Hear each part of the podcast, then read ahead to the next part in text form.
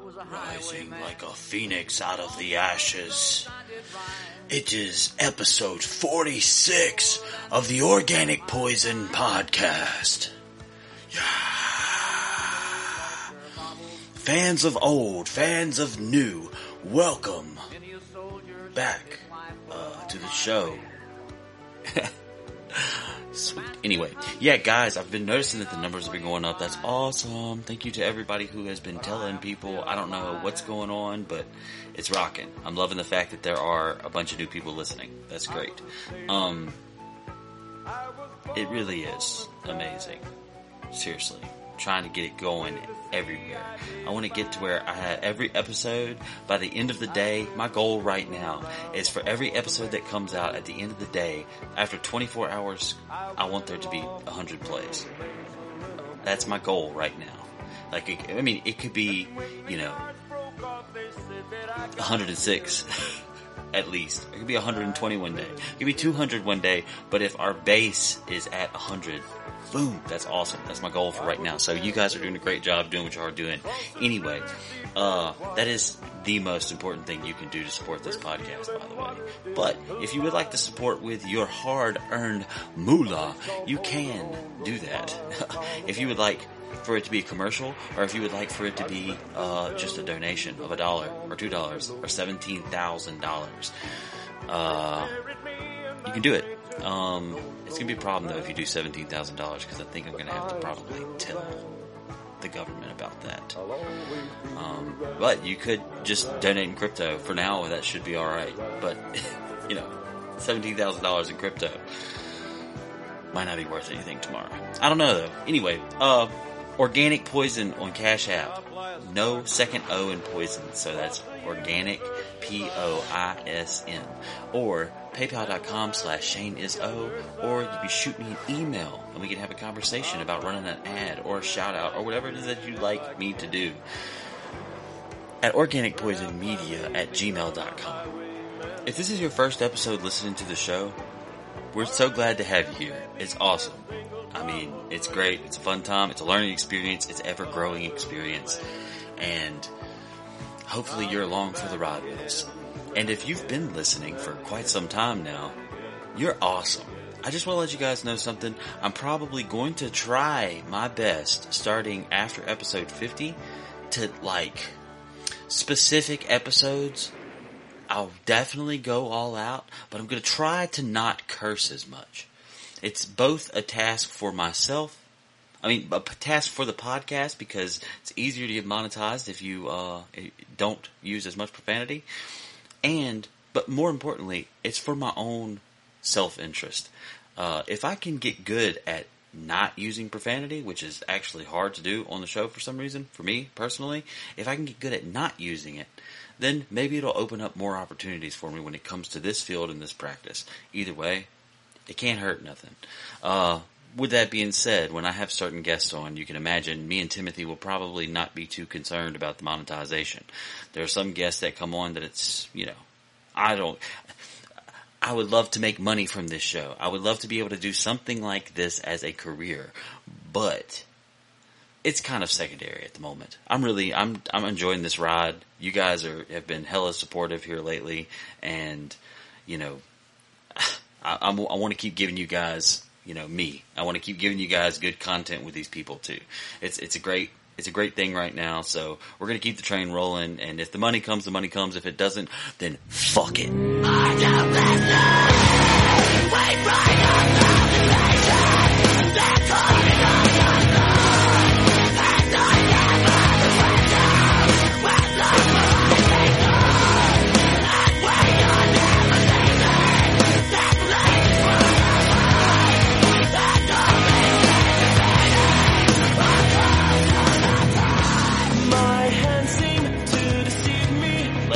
Gentlemen, welcome back to the Organic Poison Podcast, Sickest in the South. I think I landed. Anyway, tonight's guest is the creator, the the man, the myth, the legend. I'm sorry. I think everyone is the man, the myth, and the legend because I just enjoy talking to everyone so much. Adam, welcome to the show, man. What's up, man? Straight from Deviant Behavior Radio, the guy, the curator, the master. Glad to have you on, brother. I appreciate you having me on. Straight from the the great city of Jacktown. Yes, sir. Crazy, crazy year you guys have had, huh? Yep. Yeah, it's pretty crazy. I mean, murder rate's up pretty high, but that's about usual. It was pretty crazy. My brother, he moved from Jackson. He moved from Jackson to Chicago. Oh god. it's like Jackson Jackson wasn't uh dark enough for him, like scary enough to walk down the street. Which I mean, Jackson's not really that bad in the daytime. You just got to avoid certain areas at night, really. Yeah. Yeah. Was the does he like uh, Chicago better? I mean, he loves it up there. He lived up there when he was younger, but he also got a job opportunity that kind of got him like going back up there, and it was an amazing job. You know, him and his yeah. girl moved up there, and he knows how to maneuver the city, and I'm quite sure he's uh knowing him. I don't know exactly where he lives in the city, but I'm quite sure he doesn't live in Southside. So right, right. he, yeah, uh, yeah. Jackson's pretty cool though. I uh, I was born here, but uh, up until about a year ago, I was living in Florence, uh, and I did some time in Hattiesburg too. But uh, but uh, I don't know. It feels like coming home. You know, yeah. as Hell weird yeah. as it sounds, you know, it's, it's as I guess dangerous, quote unquote, dangerous as it is, you know, it's just feels like home. Yeah, man. I mean, I, I, I lived there when I was really young, and then I lived there when I was 19, and then I lived there again when I was 20. I moved home. I ended up going to jail, and then I got out of jail. I went to jail for two weeks. I got arrested, and then I just didn't get bailed out right away. Gotcha. That's it's not like I got caught with some pills in Alabama. Yeah, and I wasn't a, a pill guy, but we were going to party on the beach. So right, yeah, you just bring whatever. We always were kind of like a. Uh, we weren't drug addicts, but we just like to do drugs. you know what I'm saying? Because um, I mean, I imagine a handful of the people that I could compare to from back then are drug addicts now, but we weren't drug addicts at the time. Right. But uh, yeah, but I lived in Jackson as well, and I loved it up there, like because it was not McComb where I'm from. Yeah. Right obviously I love my home, but you know, it was a mm-hmm. little bit more fast paced. And at my younger ages, that's what I was into was getting out and doing shit and hanging out with people and partying and being tired when I got to work, you know? well, Jackson's got like a certain vibe to it. I, I can't really explain it. Like, uh, I don't know. It's just got people are more open here. I mean, I, I guess that's, I don't know. I don't know how to explain it, but it's just like a whole different vibe from pretty much anywhere else I've lived. I mean, I kind of got that vibe. I lived in Nashville for like three months, if that counts as living there. Sure. And it, I sort of got a similar vibe there, but uh, I don't know. It's just nothing like the old Jacktown. Yeah, I hear you. I uh, I like Jackson. You ever eat at Keifer's? I love Keifer's. That's I mean, I've eaten some of the other uh, Greek restaurants. Like I like Aladdin's too, but I always go back to Keifer's. Dude, Keifer's since I was a child, my favorite restaurant uh, like in the world. I'm sure there's people who are like, dude, get out of Mississippi. I've spent time outside of Mississippi before.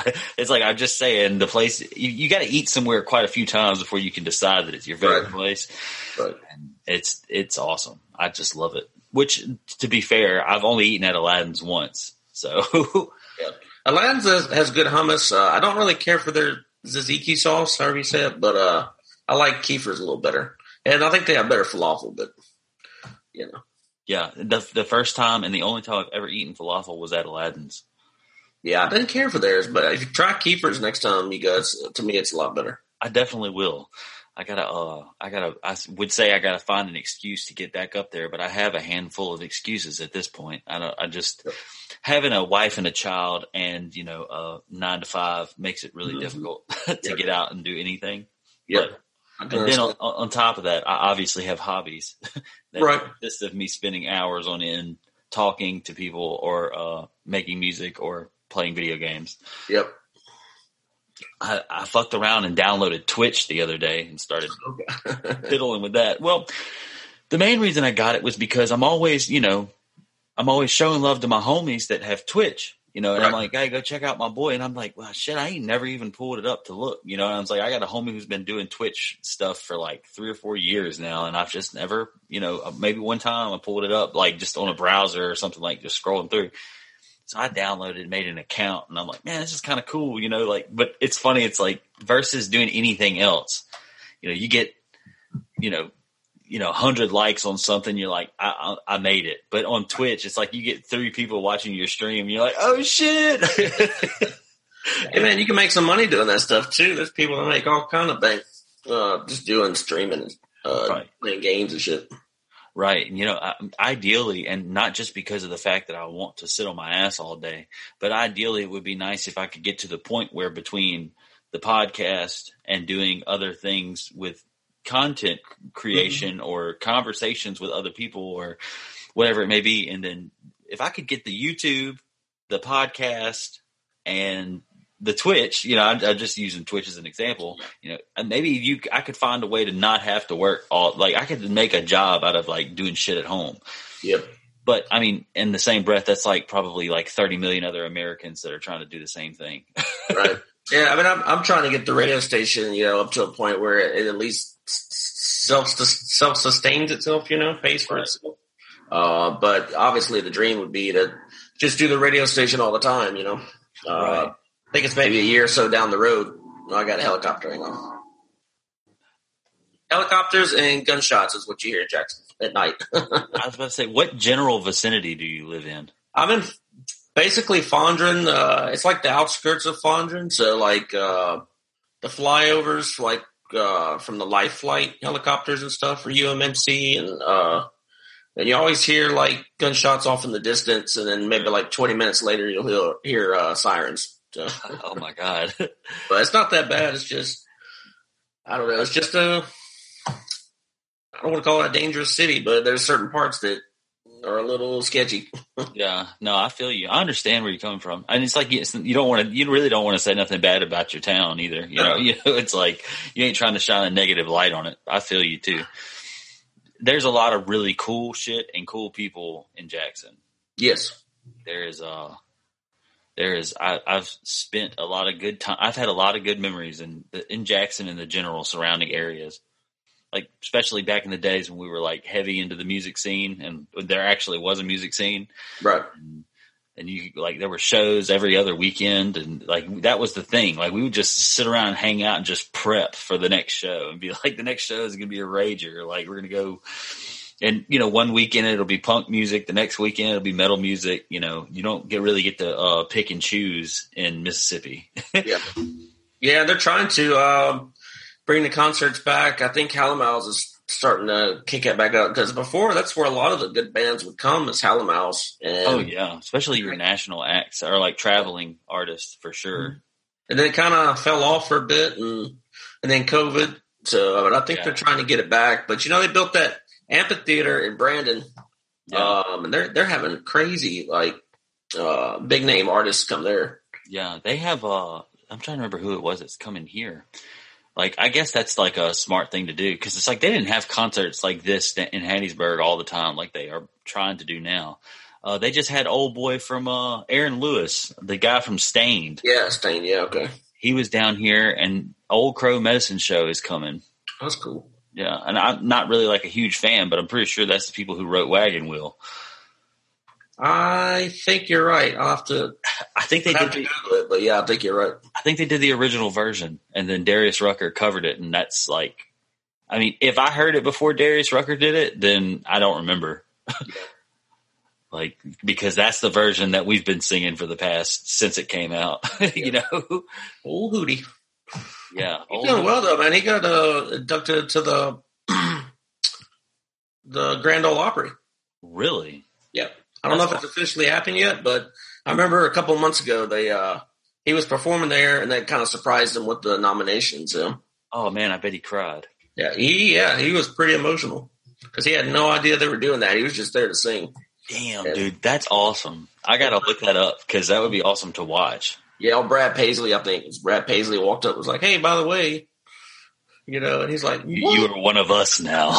Yeah, you no longer need a blowfish." Right, just the hootie. That's all you Man, need. when I was a kid, my parents took us to uh, Beale Street Music Festival, Memphis in May. Yeah. And Hootie, we saw Hootie and the Blowfish. I think I was like nine or ten. I don't remember exactly how old I was, but yeah, we also saw Kenny Wayne Shepherd, and that was badass. Kenny Wayne Shepherd's good. I wish I could have seen Stevie Ray, man. Oh my gosh, yeah, that's that's pretty much who my my brother was named after was Stevie Ray Vaughan. That's the man right there. I don't think we're going to see another one of him in our lifetime. At least not mine. You know, it's an interesting conversation to have because when you really think about it, it's like we wouldn't know. you know what I'm saying? Like it's because everything's so flooded now. Like I, it makes me wonder. Like back then, back then you didn't get to just pull up your shit and listen to it whenever. Like you you got a CD or something. Like especially if you weren't just balling our a cassette tape, whatever it was, and you put that shit in, and that's what you were like. You, you grew passionate about that. Like we all have bands that we are passionate about, but I'm just saying like. Yeah we got to really find and define what we like before we decided that we were passionate about this band. Like I used to think when I was a kid that like Linkin Park was the best band in the world. And that was long before like I heard like thousands of hours of other music. You know, now I'm like Linkin Park is awesome, but it's like I would never think or say now that they're the best band in the world. You know? Right. I'm still finding new stuff. You know, uh, my boss turned me on to uh, Blues Explosion, which is, uh, I believe it's a guy named Jon Spencer. But if you haven't heard it, it's like a, it's like a heavier style blues. It's like, you know, Stevie was Texas style blues. Sure. It's a little heavier than that even. But uh, it's really good. Have you ever listened to any, and this is a very, very uh, common and typical name, but Gary Clark Jr.? Oh, yeah. yeah. That, um, what's that song uh, about his train coming in? Man, that song Dude, he goes off. That sounds great. That's a very talented young man. I would say I was going to mention him. He's probably the closest thing to Stevie I've heard in a while. I mean, and th- it's just crazy how much like to me he just stands out. Like he's the kind of artist that like I would I really wish that I could force myself like because I I rarely listen to music. You know, yeah. like nowadays it's con- like I listen to people talk almost all day every day. Yeah uh, to the point where it's like if I turn it off, there's still people talking in my head. Right, right. but uh, but man, like he is one of those artists where I'm like, look, I could get away from all the music that I listen to, like reg- when I do listen to music, and I could listen to this guy like for hours because it's just yeah. like his music is awesome, and I just I don't know why I don't ever find myself there, but you know, I keep telling myself like I'm going to take like a, a month long sabbatical from listening to any political commentary or any deep dive into some theoretical bullshit, you know, that I've found myself like listening to. Like I think that stuff's interesting to me, you know, but it's like if I could just get it out of my head for like a month and exclusively listen to music, like because I used to not ever listen. It used to be pull up to work, put the headphones in, and I'm listening to music, out like an album at a time, and it's like I don't really ever listen to music that much anymore. and it's just that's all. I, that's all I do, man. Is like I, I have to have music, or I'll just go bananas. You know, I don't know what I would do if you know somebody was tomorrow was like, "Oh, you can't listen to music anymore." I was just like, "All right, well, just kill me now because uh, I'm just gonna go slowly crazy." Yeah, it, that's like one of those things you you know you see. Oh, would you punch your brother for you know a million dollars? Like some stupid shit like that. That's like like if somebody said they'd give you a billion dollars, but you can't listen to music ever again. No, like it's not, Wouldn't it's not worth it. it. uh, I just I gotta have it, man, and uh, I listen to it probably. If I'm not working, I'll listen to it about eighty percent of the day. Uh, but if I have to work, you know, I can't really have headphones in. But uh, right.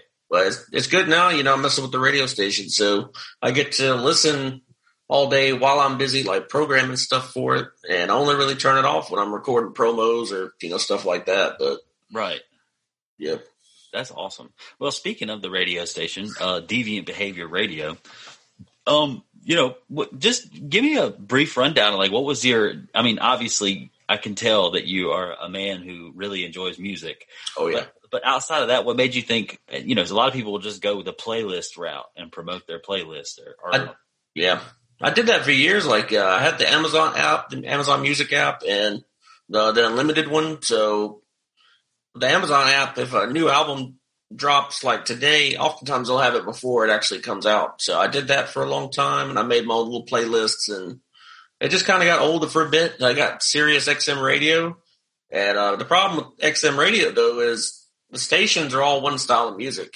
You know, mm-hmm. you listen to um, lithium, you know, it's all like grunge and, you know, alternative from a certain era. Right. When you listen to Turbo is another one I listen to. It's all like Godsmack and, you know, bands like that. Sure. But I just wanted something, I just wanted to listen to something that encompassed everything, you know. Uh, I love hip hop too, you know. There's no station anywhere I could find that just merged everything together. Yeah, it is.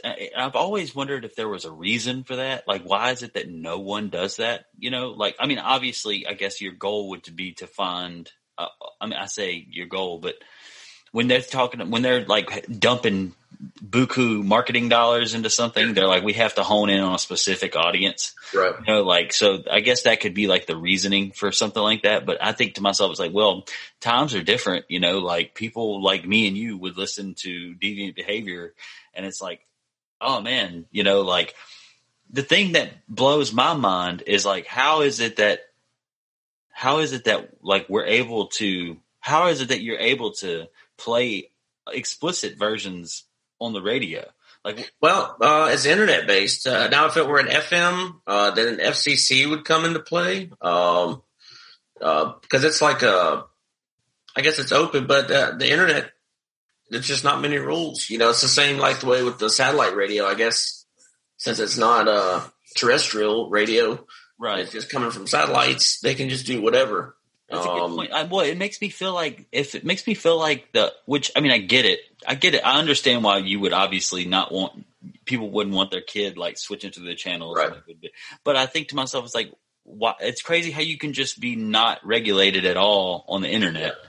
versus like like, cause if you wanted to, let's just say that you were getting, you know, 18,000 listeners a day. Yeah. And it's like, if you wanted to run ads and make buku money off of that, yeah. it's like, there's no one to stop you from doing that. Right. Right. Right. yeah. That's the goal is to, you know, try to get advertisers. Um, right now I'm kind of focusing on just building listeners, uh, so I can have data to show to people that would want to advertise. Like, look, these people listen at this time, you know, and I'll charge you X amount of dollars for what, you know, for that. Mm-hmm. But, but I'm, you know, I, I read something the other day, and they were talking about like your FM stations have mm-hmm. somewhere between ten and fifteen minutes worth of ads every hour. Right. Uh, your typical radio station, like I do, has closer to ten or even five minutes worth of ads an hour. Right. But uh, the goal for me is just to play, maybe if at all, just like two and a half minutes per hour, because I'd really, you know I hated listening to FM stations. I quit listening to them years ago because they would play a song and then play five commercials. Right. Play like two songs, play 10 commercials. It's like, come on, guys. Yeah. And uh, something I always find funny is the commercials like have nothing to, like, what is the odd listener base that you think you have that you're playing like, you know, like amnesia, med- or not yeah. amnesia, what uh, Alzheimer's medicine and shit. It's yeah. like, what the fuck is all this? Like, who the hell's listening to fucking, you know, the Migos and NBA YoungBoy and needs right. Alzheimer's medicine? you know, like that's, I'm using that as an example, yeah. but it's always like some crazy shit on the radio.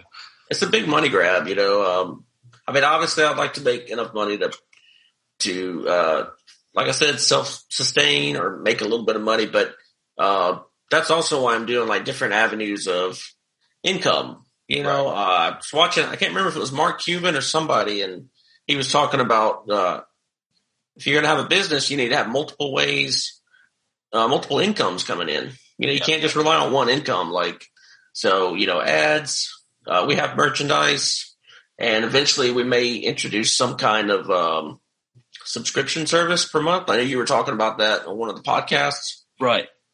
Yeah. So have you thought about doing that anymore? Subscription? Yeah, yeah. Uh, well, see, the, what I really want to do, and this is a, a little bit of a peek into the bag, is yeah. I want to pull from, I want to pull from s- several different people to create like one thing. Like, let's just use Patreon as an example. I, am not saying that's where it's going to be or what it's going to be, but I'm just using that as an example. Say I have my podcast. I hmm. have mm-hmm. some compadres that have a podcast or, you know, two, three friends that have podcasts. We all have a day on the, not necessarily all, you don't want it to be too many people, I guess, but you, you could just say each day of the week, there will be a new piece of content uploaded to this Patreon account. And then it's like, initially the, the, the original, like, let's just say it's a six month deal where me, you, you, and you and you, you know, whatever, make this content and we do this for six months and we just grind it out and make sure that no matter what, we have our content for that day on top of all of the other stuff that we do separately off right. of this Patreon. Eh, Patreon is an example. Yeah. and and then we rate, use that money and everybody can we can literally just split the money up or we could put it towards a common goal you know right. what i'm saying like whatever it may be me personally i'm trying to get for however i got to do it whatever i got to do to get it done and whatever it needs to be done i want to get organic poison copyrighted the name like yeah.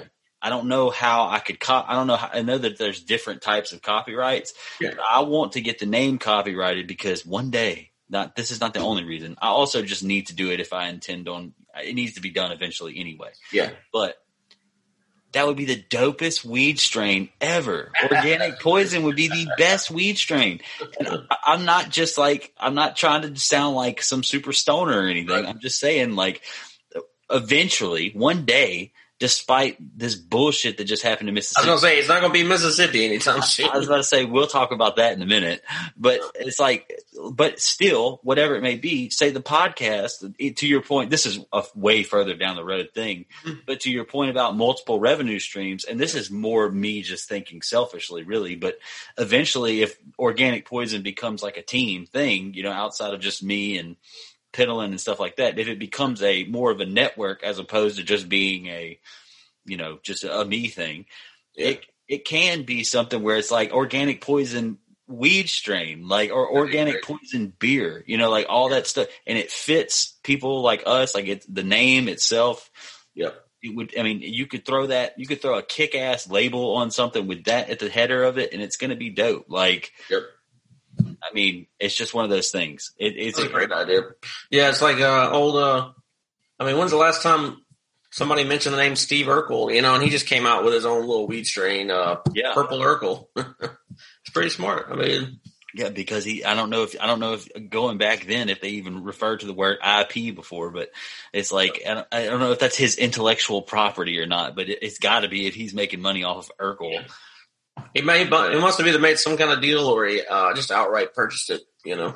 Yeah, I mean the rights to it, but it's yeah. definitely, and that's that's a thing. Like if people are people are you know that uh, weed in in cryptocurrency is like the thing that it's so cryptocurrency is obviously a recent thing with the celebrities, yeah. but everybody's got a weed like company or we are they've bought into a weed company, and it's like something that's uh, gradually getting more and more popular for these people that have you know not even the richest people, you know what I'm saying? But it's like those people in between, like I just I use Lil Wayne as an example. Like you can tell that he is partnered up with a weed company. I don't know that he yeah. has ownership, but I would just assume at this stage, a lot of people are inquiring about equity. So it's like if I'm uh, you team up with somebody, hey, give me a strain, a strain, and give me you know three percent of the company, and let's rock. You know, like some shit like you can use the name, but I, that's just being facetious. Back to the original point though, with the. uh subscriptions. I the thing I just want to do is I want to make sure that there's enough. Another reason why it would be great to be able to do it to where it could bring in other people in on like a joint Patreon account is yeah. because not only people are more invested in something when they pay for it or when they have to put an effort into it. You know, like no matter what it is, like if somebody it, if you if you you're gonna appreciate well I was gonna say you're gonna appreciate I'm gonna appreciate a burger either way. I was yeah. gonna say you're gonna appreciate a burger if you had to pay for it versus a free one but yeah. it's just it's just one of those things like if people if people are going to spend money on it they'll appreciate it. So if I'm spending money on this and I came here for uh, Jerry but Jerry's this isn't Jerry's day, it's Johnny's day. So right. I get to listen to Johnny too because I paid for it. And they're gonna be like, oh shit, he's got more stuff that's free that I can go listen to hours of. It kind of builds the audience for each person in the, the thing. Right. And if I'm not just pulling like some guy from Utah and some like it's all we're all kind of in the same community anyway.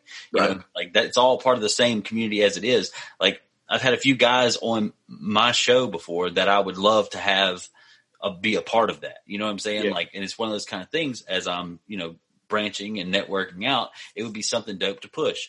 And also, it's one of those kind of things where it's like, say maybe this week you brought in two subscriptions or this month you brought in, you know, 15 people came from you and this month I brought eight. It's like, no big deal. We're going to just call it even because next month I'll just go harder and I'm going to try to outdo your 15 and get more people to subscribe. Right. You know, it's like, and people just have to put in, put in that effort, you know, and it, it'll, it would cause everybody to want to do more. But you also, I would think of it as one of those things for the six months, we'll split it all equal anyway. Yeah. It's like that way it's not one of those things where somebody has to awkwardly be like, I don't really want to fucking do this anymore. you know, right, right. It's like, look, I'm committing to six months, no matter how it turns out, whatever. And, you know, that's one of those, that's, it's just an idea because I also think to, for myself, it's like, if I'm going to make a Patreon account for me exclusively, mm-hmm.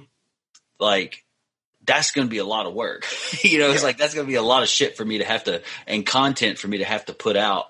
And you know, I don't necessarily. I feel like it would also cause me to like maybe reach like and put out like shit that's just not as good as it could be. If that right, sense. yeah. Which I mean, you know, I, I, don't I don't claim to be a professional to any extent, and I'm yeah. imagine by the episode a thousand, I'll still say the same thing.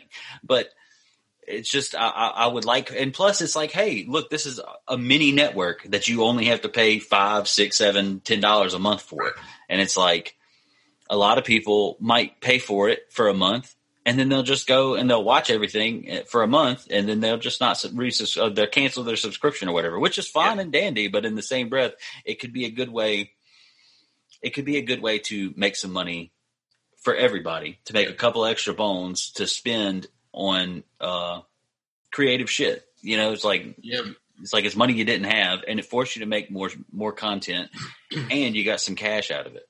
Right. But, you know, a lot of people once they subscribe to something, they um just even if they don't look at the content anymore or whatever, they just leave it. You know, like uh, I was reading some article about I think it was Planet Fitness. Uh, their business model uh, is hire, you know, get as many monthly memberships, you know, ten dollars a month. Most uh, something like they always have like uh, they always overbook, you know, over. What am I trying to say? They oversubscribe, so yeah. you might have a place that can only hold hundred people, uh, but they'll have three or four, five hundred people a month paying ten dollars a month. They just never go. Yeah, and most people are like ten bucks a month. You know, I ain't worried about it. Yeah, and that's how they make most of their money. Uh, you know, so you could have like, uh, but yeah, to your point too, you know, having multiple people uh, uh, go in, like businesses go in and like do this. Yeah, that's a good idea. I think. Like, and, and, plus, it's like and and it to me, it just it just seems like the it seems like it would be the smartest way to do it. Now, mind you, I say that this is coming from a guy who has. You know, I, I know a few people that would that would probably be interested in it. So it's one of those kind I mean, of oh, things. It's like, why not? You know, like, and yeah. and if if nothing else, all it's going to do is make you get better at making your content. You know, it's going to, it's going to give you, you know, having a schedule is going to be something yeah. that I mean, and for me personally, that it helps here late the past couple of months. Like I've been and or and since we've started doing the show on uh deviant behavior, yeah. it's like, well, I know I got to. It keeps me. I got to have a new episode out each week. It keeps me from slacking off and be like, well, I'll bring it out a day later, or you know, yeah. something like that. And so that's to me, it's like it, it, it's a win-win if you put it because you're also thinking, well, you know for a fact that there's you know 15 people that are going to be paying attention right. this week. You know, it's like and stuff like that. So, and like I said, it just builds audience and it builds and it helps build an ecosystem with you and these people that you're doing this with, and then you've got your own shit outside of you know outside of the Patreon. Yeah, I mean, yeah, I mean, I think um, I'm pretty. You know, I've known that our listenership's gone up. Uh, a lot over the last month, yeah, but a lot ever since you started doing your show on here. Oh, yeah. uh, so I think it's definitely a lot of that's due to you. Um, but our listenership's gone up quite a bit. Uh, matter of fact, last Friday I looked on online. I could look at the statistics and uh, we'll see where people are listening from, and it was like uh, Vienna, Austria. that's awesome. How the hell did you find out? And then next thing you know, uh, Serbia, and then St. Kitts, which is like in the British Virgin Islands or something. Wow, how random! It's completely random. I have no idea how that happens. Uh, you but, know, you know, you know, it could be people listening from there, but it also could be people with VPNs on their computer. That's true. That's true. I think about that. I uh, I've always, but I mean, the same, cause the same thing happens with the podcast sometimes where it'll be like, you like, how, like the, like I have four listeners from Dublin, Ireland. It's like, how do, what, what to what point and what degree is there, you know, I haven't been running any ads in Dublin, Ireland, but yeah, but yeah, either I way, definitely haven't been. I didn't even know where St. Kitts was, so I definitely hadn't run any ads there. Yeah.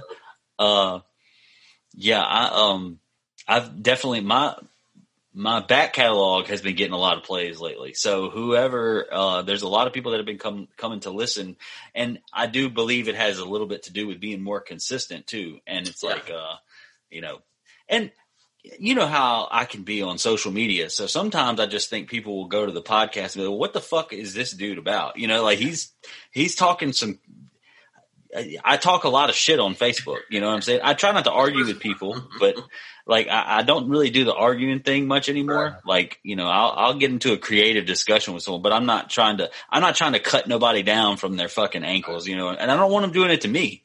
You know what I'm saying? Like I, I, I think that I'm. A, it, there's no point in us arguing on Facebook because I'm not convinced that I can change very many people's minds.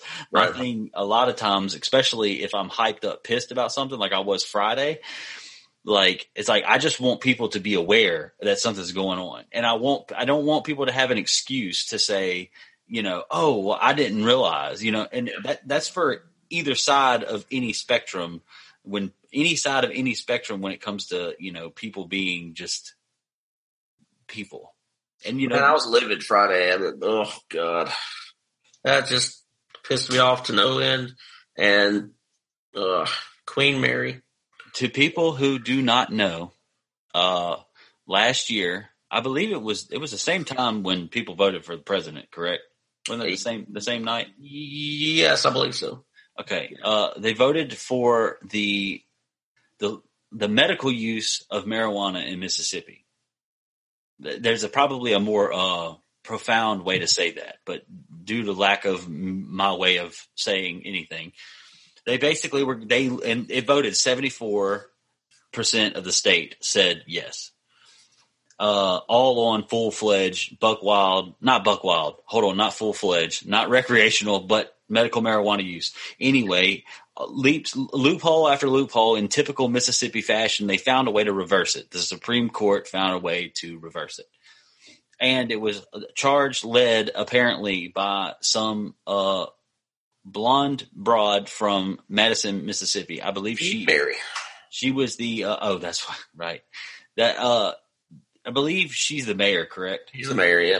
Okay, yeah, and she you take a gander at her and you can tell, like you know exactly what's going, what time it is, and it's like, oh my god, like, and mind you, Madison, Mississippi was at one point in time like the most sought after. I don't know if it was the richest town, top ten richest towns of Mississippi, or if it was the most sought after place to live in uh the country. It was like it was something. That, apparently, there's a lot of money accumulated there. Like, Yeah, there's a lot of money there. yeah. So, but mind you, this broad was the one who said, we're not going to let marijuana infest our state. She probably has said all kinds of crazy shit, but I just found out about her a couple of days ago. Like I didn't even realize that this broad was like, you know, out here doing the damn thing, putting forth her, putting her best foot forward to save little Jimmy from getting high. Right. Yeah, she um you know, started with the see it all started because we got the ballot initiative uh, and then- and 74% of Mississippians uh, voted for it. And then the legislature and all those guys were like finally I guess they finally read the ballot initiative. They were like, "Oh crap, we're not getting any money from this." Yeah. And because all the money was going to go I believe go back to the Mississippi uh, Department of Health. Right. and yeah, so they they freaked out and uh, they tried to put their own. Uh, uh, that's what they put their own initiative, 65A, on the ballot, trying to confuse people, Right. and nobody was confused by that. yeah. So uh, and, that if and if they were, there was a lot of us who who shared the, the message to straighten them out. exactly. I was one of them, and they uh, and then they had the senator. Was it Blackwell or I can't remember his name, but he put forth the this bill to take the place of uh, 65, and uh, that got shot down twice. And so this little Supreme Court case was the last little straw. You know, if if this case had not if she had not won that case, uh, then we would uh, have medical marijuana in a couple months. Yeah, but that's, that's garbage, man. Complete garbage. And I'm just, ugh, just pisses me off so much. And to my to my understanding, that another thing that comes along with that is they basically can can flip anything that happened since like 2003, anything that we like voted on. Yeah, uh, so there wasn't anything between like uh, 01 and 2013, but uh, voter ID was one of the things, and I can't remember what the other thing was. Um, so I'm not even going to try to guess, but it was voter ID and it was something else. I think it might have been something to do with the flag, but I was just about to say, I mean, didn't we vote on the flag? Yeah, I think it was, it might have been one of them, uh, but I know voter ID was one. Dude. And that's why I, I, was like, there's no way that they're going to risk losing voter ID, uh, you know, just over marijuana, but apparently not. Yeah, well, the, because they they have faith that they can find a way to keep that. Right. you know, like I mean, if they can fl- if they can flip the shit and make it to where the six, 65 is gone, well then I can I can assure you they can find a way to keep voter ID. Which yep. I mean, I'm not like just uh, entirely opposed to that, but I'm just saying like as far as the cons- my concern goes, I think to myself, it is so shitty that you can find a way to flip that. Like it's like what's the what is the point? You know, and uh, there's something something that I, I I was trying to parrot on uh, social media was these people, and I, I'm not trying to generalize, but it's true. This is a fact. Anybody who's down with this, those are the same people who are like, the fucking election was rigged. You know, like, yeah, the, yeah. like the same shit that y'all been bitching about DC doing for the past six months. And it's like, what, you know, big, small, or anything in between. Like yep. this, whether it be some bullshit, then gerrymandering the system and, uh, actually like highly influencing the election or, yep bullshit, crazy conspiracy shit. You know what I'm saying? Like all of that different stuff, y'all agreed with all of that. Y'all said all of that was true. And then you decide to do some shit like this. It's like you've been preaching the will of the people to people for the past fucking six months. And now you do this to your own fucking people. That is insane to me. It's insane, you know, and uh, if I'm correct in this, I think I'm correct in saying this. At, at this very moment, uh, we, the people, don't have a way to get our will done. You know, we you know we were relying on the ballot initiative so that you know we could get whatever we wanted, medical marijuana or you know the flag stuff, whatever. But so now we're relying on the legislators to basically police themselves and come up and give the will back to the people, which I think they'll eventually do. I think they're trying to call a special session, but it's just kind of weird that you know and then there's another uh, ballot initiative that was uh, for recreational marijuana that they're trying to get done. So I don't know how that's going to work. You know what I think would be hilarious, and of course I always I, I'm I feel like I'm programmed to think like this now. But what they're going to do is they're going to like like Tate Reeves is going to come out like this Friday after it's like festered and everybody's all you know whatever worked up over it Tate Reeves going to come out and be like, I'm going to sign the papers to overturn what they said, and we're going to get to keep it. So that way, everybody will think Tate Reeves is a great guy. That would be a good play in his in his book, but I, am wondering if he's really going if he would really do that. Well, you this. I mean, he's not going to, but and he. I think he knows his days are numbered as it is. I'm not saying that in a threatening way. I just mean yeah. as as an appreciated governor, if you will. Yeah. but because the thing about it is, is you've got if you had 74% of the state that voted for that, that were registered legal voters that voted for that, I'm sorry, bro, but if you don't, and not to mention after the COVID shit, like nobody likes Tate Reeves. Like everybody hates him. And if you do this and even the them fucking you know diehard libertarians that voted for you just because you weren't you know a, a Democrat, right? Them motherfuckers are gonna be like, we're throwing somebody else on the ballot, bro. You know what I'm saying? Because they're the ones that are, those are the people, the guys that, those people that are barely on Facebook.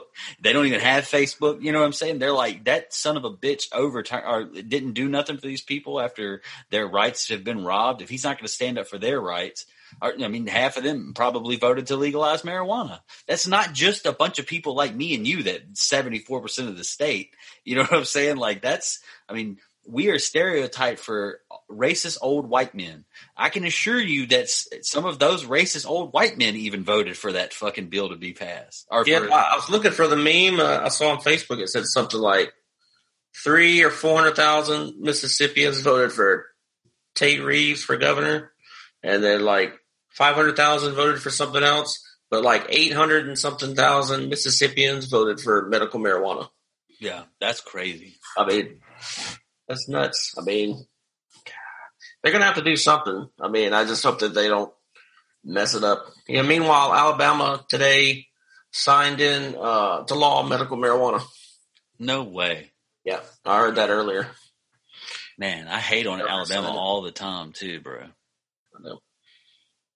That sucks. I mean, good for them. I mean, that's awesome for them. But I mean, it's just like it's two polar opposites.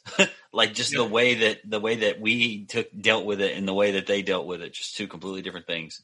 Yep, it's nuts, man. I don't know, but I, I can't help but feel like I can't help but feel like there's like a, uh, you know, just a little bit. This is me digging a little deeper into it, of course, but it's like there's a for one there's a flexing match obviously because all the all the I don't want to just say the red states but a lot of the southern states are all doing their their one big thing to make their governors look like they got big swinging dicks. Yeah. It's like you know that DeSantis doing all the shit that he's been doing. He's done a, a handful of stuff, but then in Texas, Abbott is, you know, we're fucking, we, we, before, like, uh, two, uh, two weeks or three weeks before the ma- mask mandate goes up, we're not wearing fucking mask anymore. Right. you know I'm saying? Which, I mean, whatever, I'm kind of either way with that. It's like, I am, I will put on a mask in a store if they want me to wear a mask. You know, like I'm not tripping on that. If it makes other people more comfortable, that's fine with me. We're and, still we're still we're still under a mask mandate in Jackson. City of Jackson has a mask mandate, but yeah. everywhere else around other cities don't. Yeah, I mean, a lot of people, and you know, some people do it, and it's our with the uh, politicians especially. Like they'll do it, and it's almost like they're trying that. I don't want to say virtue signaling because the people who are just as adamant about not wearing it are just as much of like uh, dickheads to me because it's like okay, you can be a little bit sensitive to people. You know what I'm saying? It's like just yeah. because you don't want to wear a mask and it's your right to not wear one, blah, blah, blah, blah. Fine, whatever. I'm not going to argue with you that. It's like, but in the same breath, you could be, you don't have to talk shit to these people who wear masks. You're a fucking sheep. you know what I'm saying? It's like, dude, what? I don't know. But uh, so with the, the mayor probably is just like, well, we're going to keep wearing it just to be safe. And it's like, yeah. okay, fine. You know, there, there's nothing wrong with that. I mean, I don't have a problem with that either it's what the things when they're like, we're going to throw you in fucking jail if you're not wearing a mask. Right. kind of stuff that I'm like, I don't really know. I don't know how to feel about that. It just sounds kind of crazy. Sounds uh, a little bit too too much to me, but I mean, whatever.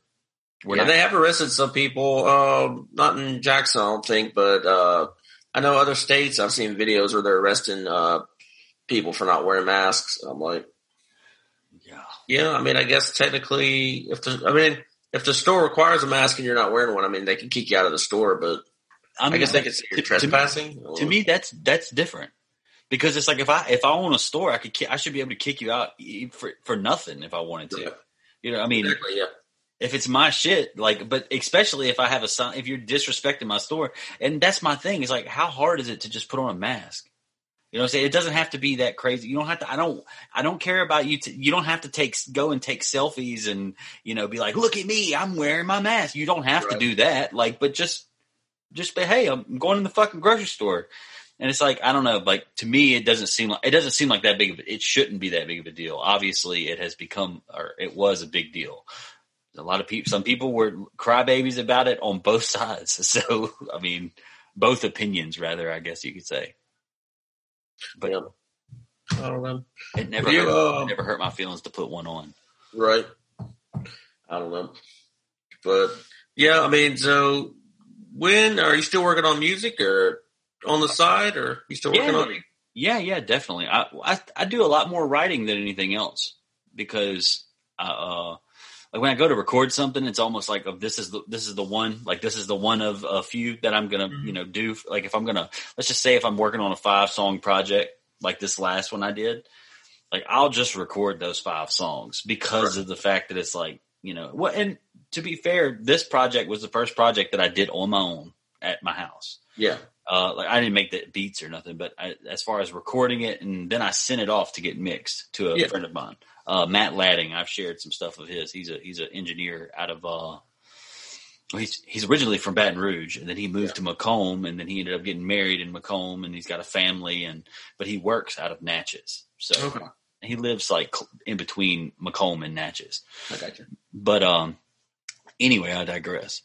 Um, and I recorded that, and that's pretty nice setup. You know, it's pretty nice to be able to record it on my own time, like at my house and stuff. And in the past, I've had it to where it's like the studio equipment would be at the house, you know, and you know, I, I've always been able to just basically record myself, but it's like mixing and stuff, mastering. So I don't know anything about that. Like I don't either, man. Like I, I I've recorded some stuff before before I play guitar and write songs and stuff too, but I uh I don't know anything about mixing or any of that stuff. I just record it and I think uh, uh I used to have a buddy of mine um I don't know I haven't talked to him in quite a while, but he used to kind of mix it a little bit for me. Probably not not on any kind of professional level, you know, Sure, but sure. but yeah, he would do some stuff. But I'd like to get back into recording some more stuff. Um, mostly, I, uh, I tend to be playing more blues lately, honestly. Like, Yeah. uh, but more like uh, the White Stripes version of blues. So Right. even heavier than like Stevie Ray. You know, White Stripes covered like um, uh, shoot, Ball and Biscuit. You heard that song? No, I don't know. That's a, a blues cover, and then they had uh, Death Letter Blues. That was a Son House cover, I think. And uh, but that's just crazy electrified. Yeah, and see, Yeah, I, I, I've li- I've liked anything I've ever heard of theirs. I mean, and I know that it's so probably like uh, typical to say, but like just the way that he does stuff with with the guitar, like it reminds. It's not the same at all, but it kind of reminds me how it's like Tom Morello is like, how do you? It's like how do you do some like play? Like, at what point did you figure out how to do that on guitar? Like whatever it is that you're doing, like Tom Morello to me always just seemed like one of those kind of I mean, obviously he's. I probably think too highly of him, but in the same breath, Oh, I mean, he's up there with Slash in my book and Stevie Ray. I mean, that he's definitely. uh Yeah, I was listening to him. He has a, a show on XM Radio or Lithium, I think, and uh he was talking about how he has to have a book because he'll record like sounds, and he'll have to like write down how he made that sound yeah, because there's so many different sounds he can't keep up with them all. Damn, So if he's going to play him for a concert, he's like, "All right, so what did I do here? I did I bent the string this way, and then I did this." damn. Like think about that too, though. Like, I mean, I. I I played guitar for uh, um, Mini Moon, like when I was younger. Like, I mean, I played guitar in bands and stuff, and like, but I was, I don't want to say, I think I was more passionate about the, you know, fucking, you know, just being the shit, you know, like, you know what I'm saying? Like, I, I'm not saying I was specifically, but it's like kind of like it, as a teenager in a band and getting to travel and getting to do this and whatever, it's like, and I've always been fairly outgoing, I guess. Yeah. Uh, especially in my younger years. It's like, uh, I like that, you know, I, I almost want to say, I guess I like the attention, but like, I, I don't want to, I was never the kind of guy that was like, oh man, I really just, I was at first, when I first started to learn how to play guitar, I was like, yeah, I want to learn how to do all this shit that I'm listening to, which a lot of it was like metal and punk and stuff like that. And, you know, what's crazy is like when you're really passionate about something, it's like you can learn something in like a night. Like you can learn how to do something or you can learn whatever. And it's like, now I'll pick up my guitar and I'll play it for, you know, 20, 30 minutes and just sit there and play some of the old riffs that you remember that still are mm-hmm. distilled. And it's funny, like I played for like three or four days in a row. Like I just picked it up three or four days in a row and I'm thinking like, damn, it really wouldn't be that difficult for me to get back into just shredding. But it's like, you know, I just fucking, I, I have other interests, you know, and it- it's one of those things where it's like, well, if I'm going to learn how to play guitar, then I, I, I want to start a band, and it's like I don't, I don't have time for that. So it's, and I'm not saying that in the sense of like, oh, I don't have time for that. I Right. just, I have other things that I like to do, and not to mention, I work 45, 50 hours a week, and I have a wife and a kid. So and podcast and Yeah, uh, your own yeah. music and yeah. I I mostly just spend my time doing the radio station, and I have a job. I work uh, some too, and uh, and then I just do the radio station. I was doing I was had a two full time. Or no, I had two part time jobs, and then uh, the radio station at one point. But one of my jobs was seasonal. Thankfully, that ended, so I could like focus more time on the radio because I don't think I could have. I don't think I could have built it up even anywhere near the level it's at now by if I had to do two jobs and the radio station. You know, right, right, definitely. Yeah, uh, I, I think uh, I think that the that what you're doing with the radio is pretty kick ass. Like, I mean, like, I mean, I've heard of people like doing it before, like, you know, doing like online radio and stuff like that, mm-hmm. but I definitely was nowhere near as interested in like any of that. I wasn't, I didn't have a mind like that. Like, since I've been doing the podcasting and stuff like that, it's like, it's like you kind of, you kind of like look at the different avenues of like how you start being like, uh, like a crackhead, like looking at how different people do different things. Right. Yeah. And it's like, so in my head, obviously the main proponent of this podcast is the conversation, you know, but it's like whenever you see, like sometimes I'll listen to a podcast that maybe has more segmented like type things. Yeah. And like that shit's cool. Like I like, I, I like the structure of that, you know? Right. And, but I think that, I think it would be also different if I had a, sh- if my show was more like me and another person or me and two people every week and it was just us, you know, then I could kind of structure it like that. But when I have the different guests on there, it's just kind of like, hey, you know, kind of just open and free for all, you know? Right, right. Well, and ultimately, I, I feel like the, the best way for people to get to know somebody is by listening to them have a conversation. Yeah, that's true. I've had, I've had people say for my show and for other shows is like you, once you listen to them enough, you kind of feel like you're attached to them.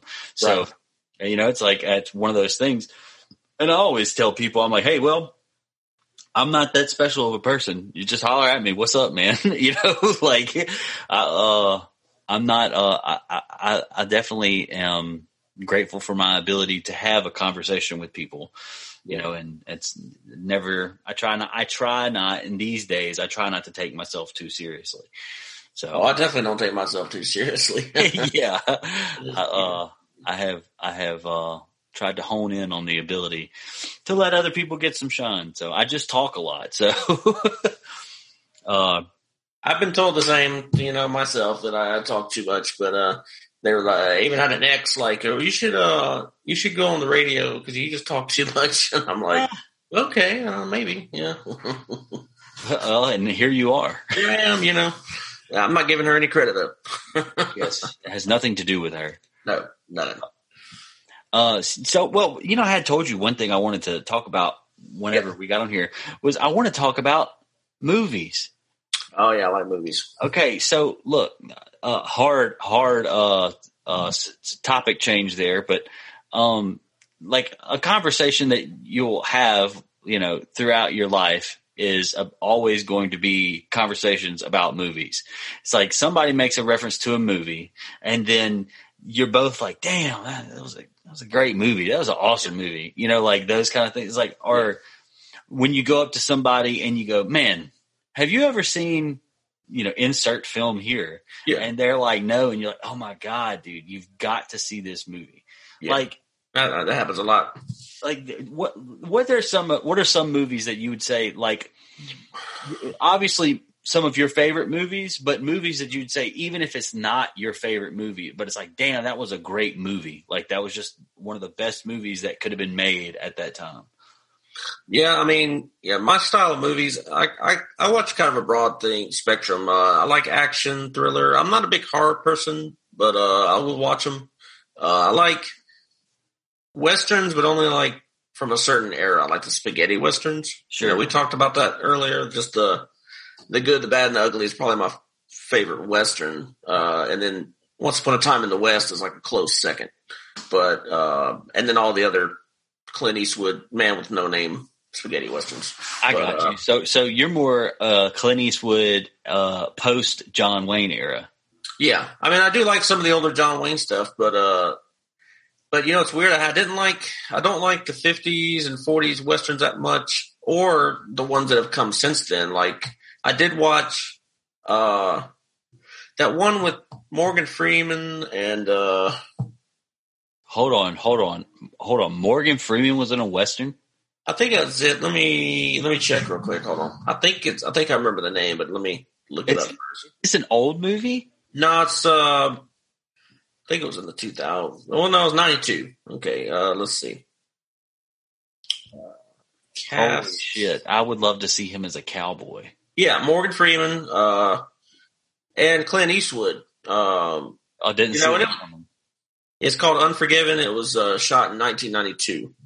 Damn, Yeah, uh, it's got Gene Hackman in it too, and some other folks. But I'm gonna have to watch that. it's it's sad. I will I will warn you, it's a real sad fucking movie. But Oh damn, it's damn, that's depressing. oh yeah, but it's worth it. I mean, it's it's a sad movie worth watching. You know. yeah, and you know they're all still alive in real life, so Yeah. for what it's worth.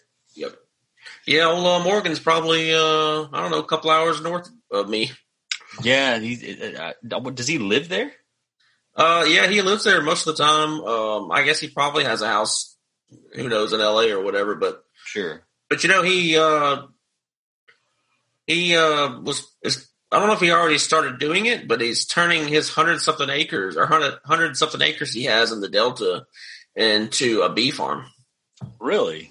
Yeah, which I thought was pretty fucking cool because you know if the bees die, uh, we're all dead. Yeah, I've heard that, and I've heard that that's not uh that far of a thought. No. Yeah, because especially with uh, I, I was listening the other day. Uh, somebody was talking about uh, you know killing weeds, uh, and then like a certain time of year, the only food the bees have is weeds, Right. And then it's because it's the time before all the uh, other flowering plants flower. The weeds come first. So you know people are going around killing all these weeds. The bees have nothing to eat, and they just kind of die. Yeah, you know that some I, I don't remember where I heard it, but uh, they were talking about. They made a really good point about how remember growing up, you used to, you know there was always like bugs splattering all against the windows and shit. Yeah. And they're like, that doesn't happen as much as it used to. Like you remember, like when you were a kid, like you it was a thing. Like you had to clean the side, like your your windshield periodically in the in the heat of the summer and shit. Mm-hmm. It's like there's just bugs just obliterating, just bam, especially at night. Like I guess they would just be trying to run into the headlights or something. I don't know. But and then I got to thinking, I was like, shit, I haven't cleaned my really cleaned my windshield since I got my truck, you know, and I've had it almost a year. And it's like, I- but I never, I've never thought about that. Like, and, th- and they pointed out, which I'm sure, you know, the bees are obviously a more specific situation than all bugs, but I'm sure whatever it is that's causing the bugs to die off has got something to do with why also, in addition to the weed killing. probably so. But uh, but yeah, I mean, yeah, but Morgan Freeman, he was in that western, and uh, it was pretty good. It was pretty damn sad.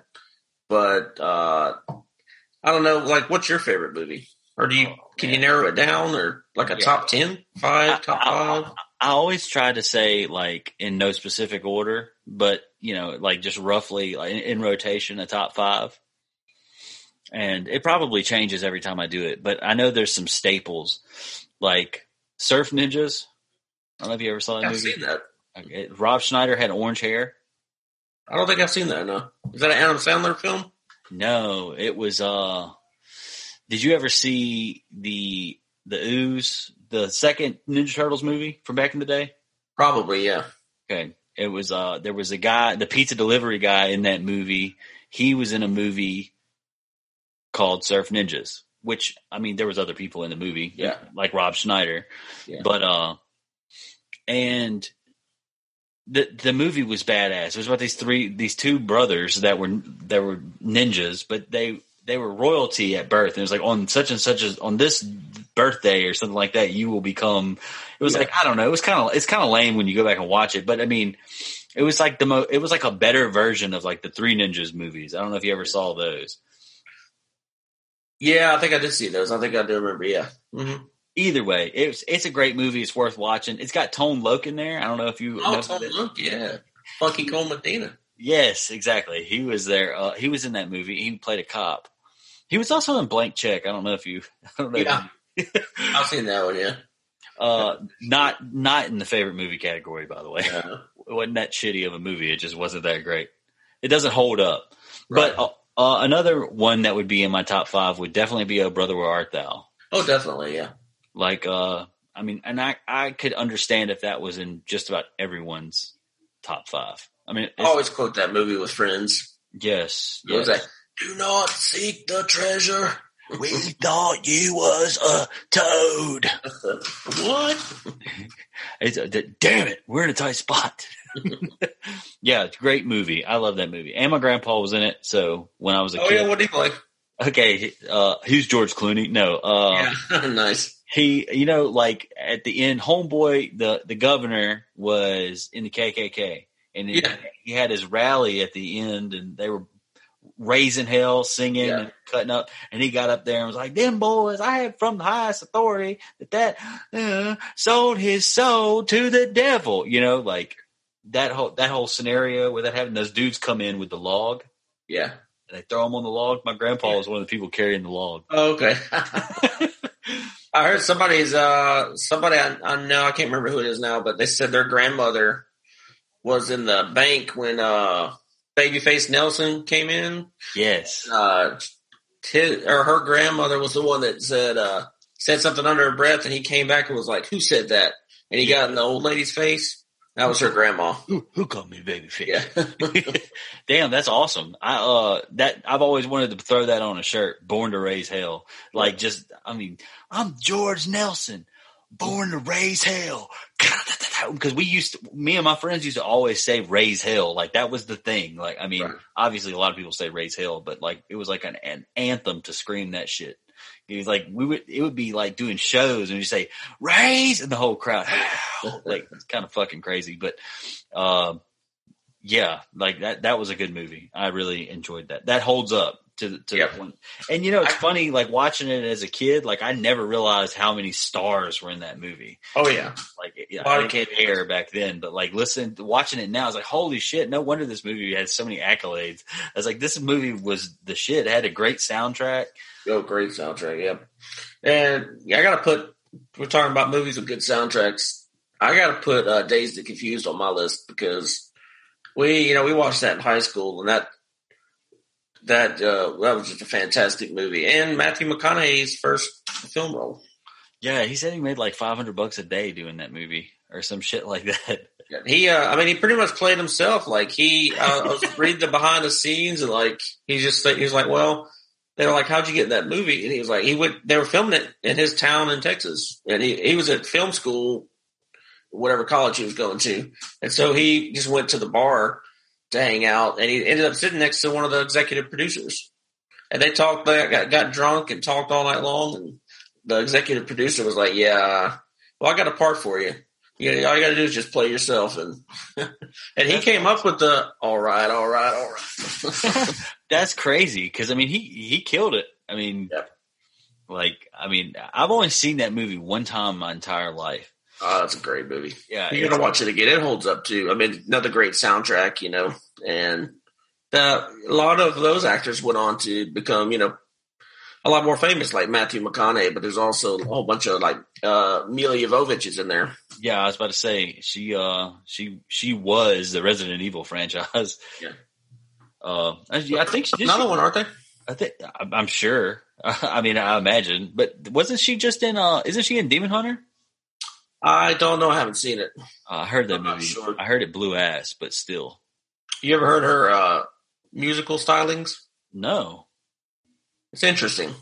Yeah, Yeah, it's worth. Uh, I'll have to send you a link or something. But uh, definitely do that. There's a she was on the show. She had a dog, uh, a dog. She had a show. Uh, I can't talk. She had a song about uh, a dog. It was uh, sung from the dog's perspective. Oh wow. Yeah, it's uh, it's, it's unique. It's, I was about to say that sounds like it's pretty unique. I would have to I would have to check that out for sure. Uh, She was also in Fifth Element, wasn't she? Oh hell yeah! That, that's that's also that's probably in my top three. Yeah. Yeah. I've, that I've never seen- I've never seen the whole thing. Well, you gotta. It's a great movie. I I could probably quote every line in there. That's- that and The Matrix. You know. Oh man, the first Matrix was a great movie. Oh yeah. The other ones were good too, but like I think I just I never got them. Like, Yeah. and you know I I watched them. I remember. I actually think believe my dad took me to see. When did the third one come out? I can't remember what year it came out. I know that my the first one I went to see with my brother, and we just went to go see a movie. We had no idea what it was about. And, you know, they didn't do a lot of trailers uh, for the first one. They yeah. just kind of did a lot of teasing things and posters and marketing, but they never actually showed like full on trailers, really. Well, they they they worked whatever they did because that movie is badass and it's a, a staple in the planet. They're making a fourth one. I heard. I think that I, I heard they were getting like Michael B. Jordan to be in it. I don't know. I, I do know that, that uh, uh, Keanu's coming back. Uh, I think Carrie-Anne Moss was Trinity. I think she's coming back. Yeah. I don't remember if Larry Fishburne's coming back. Uh, didn't he die in the third one or something? I can't I remember. I can't remember if he died, but didn't didn't Neo die? no, they just kind of absorbed him, absorbed him or something, or I can't remember exactly how it ended. I got to go back and watch the trilogy, but uh, he, I think his physical self died, but you know, I think his right, yeah. whatever was inside of him. That's what I was about to say. I mean, if you get plugged in, there's no reason why he couldn't be there, right? You know? So, true. I always thought to myself, like, man, it, it, sure would be something if you like walked in somewhere and just like, or like you came home one day after like a long hard day and the Oracle is sitting in your kitchen. Yeah. It's like, oh shit. I'm like, oh, what pill did I take? Shit. I think one thing that one reason why that movie held so much value was because he was nothing special. Like right. he was nothing special and he became godlike. And yeah. it's like it, people can resonate with that. I mean, it sounds kind of cheesy, but in the same breath, it's like, dude, can you imagine getting like he just got upgraded. Like he got plugged yeah. in and he just and it was like he knew every he he was the shit and everybody kind of, not to mention it's a great story. I mean all of it is awesome. Yeah. You know, like from from what I can receive. It's like watching Inception. Like you have to watch it like four times. Inception's great. You know, uh I, you know, come on, I love, I love Chris Nolan, man. Like, yeah. Inception, uh, the Batman trilogy, definitely, um, especially Dark Knight. Well, that's what that was one of the movies that I was going to refer to. I was going to say I wouldn't say that the Dark Knight is the Dark Knight is not my favorite movie, but I think that the best movie like ever made was the Dark Knight. Yeah, like I think I think that that is I think that that movie was perfect. Yeah, perfectly cast. I mean, Heath Ledger, just I don't know where that came from. You know, he just man. Because if you look at his films prior to that, I was just about to say that. I was about to say, dude, and especially posthumously, like me yeah. growing up and watching, and you know, like I said, paying more attention to nuance and like depth of different yeah. things. It's like I don't even know how where that came from. Like this, this is nothing like any of the other stuff that you're you've yeah. done. I mean, I, I, love Knight's Tale. I just rewatched that recently. It was on Netflix, I think. Uh, that's a great movie. Uh, have you seen that one? Yeah, yeah, I've seen that one. Um, and I just watched a, a movie. Uh, I actually had never seen it until a couple days ago, but Lords of Dog Dogtown. Yeah, yeah, he was in there, and I didn't know he was in there. It's pretty cool. He had some weird accent in there, but but yeah, he but was yeah. in he was in something we watched recently, but it, he was young. But I don't remember what it was. But he, I remember he he was really young. I never saw uh, Brokeback Mountain. I never did either. Wasn't he in that? Him and Jake Gyllenhaal. Yeah, I never saw that one. Uh, I heard it was pretty good. Yeah, I'm, well, I mean, people said it was really good, but now that I'm older, I often wonder, like, is it just kind of like the Academy, like, like the Academy's plaything? So they're like, oh, this was an, an excellent movie. It's like it makes me want to watch it just to see if it was like, was it just because the guys were gay that we're like, you know, kind of like right. pantering around? But the thing about it is, is like when we were younger, obviously, if any of my friends had seen it, they weren't about to just come out and fucking tell everybody I watched yeah. a fucking gay cowboy movie. Right, right, right. And now that I'm older, I'm like, well, shit. I kind of wonder if it was a good movie because they're both phenomenal actors.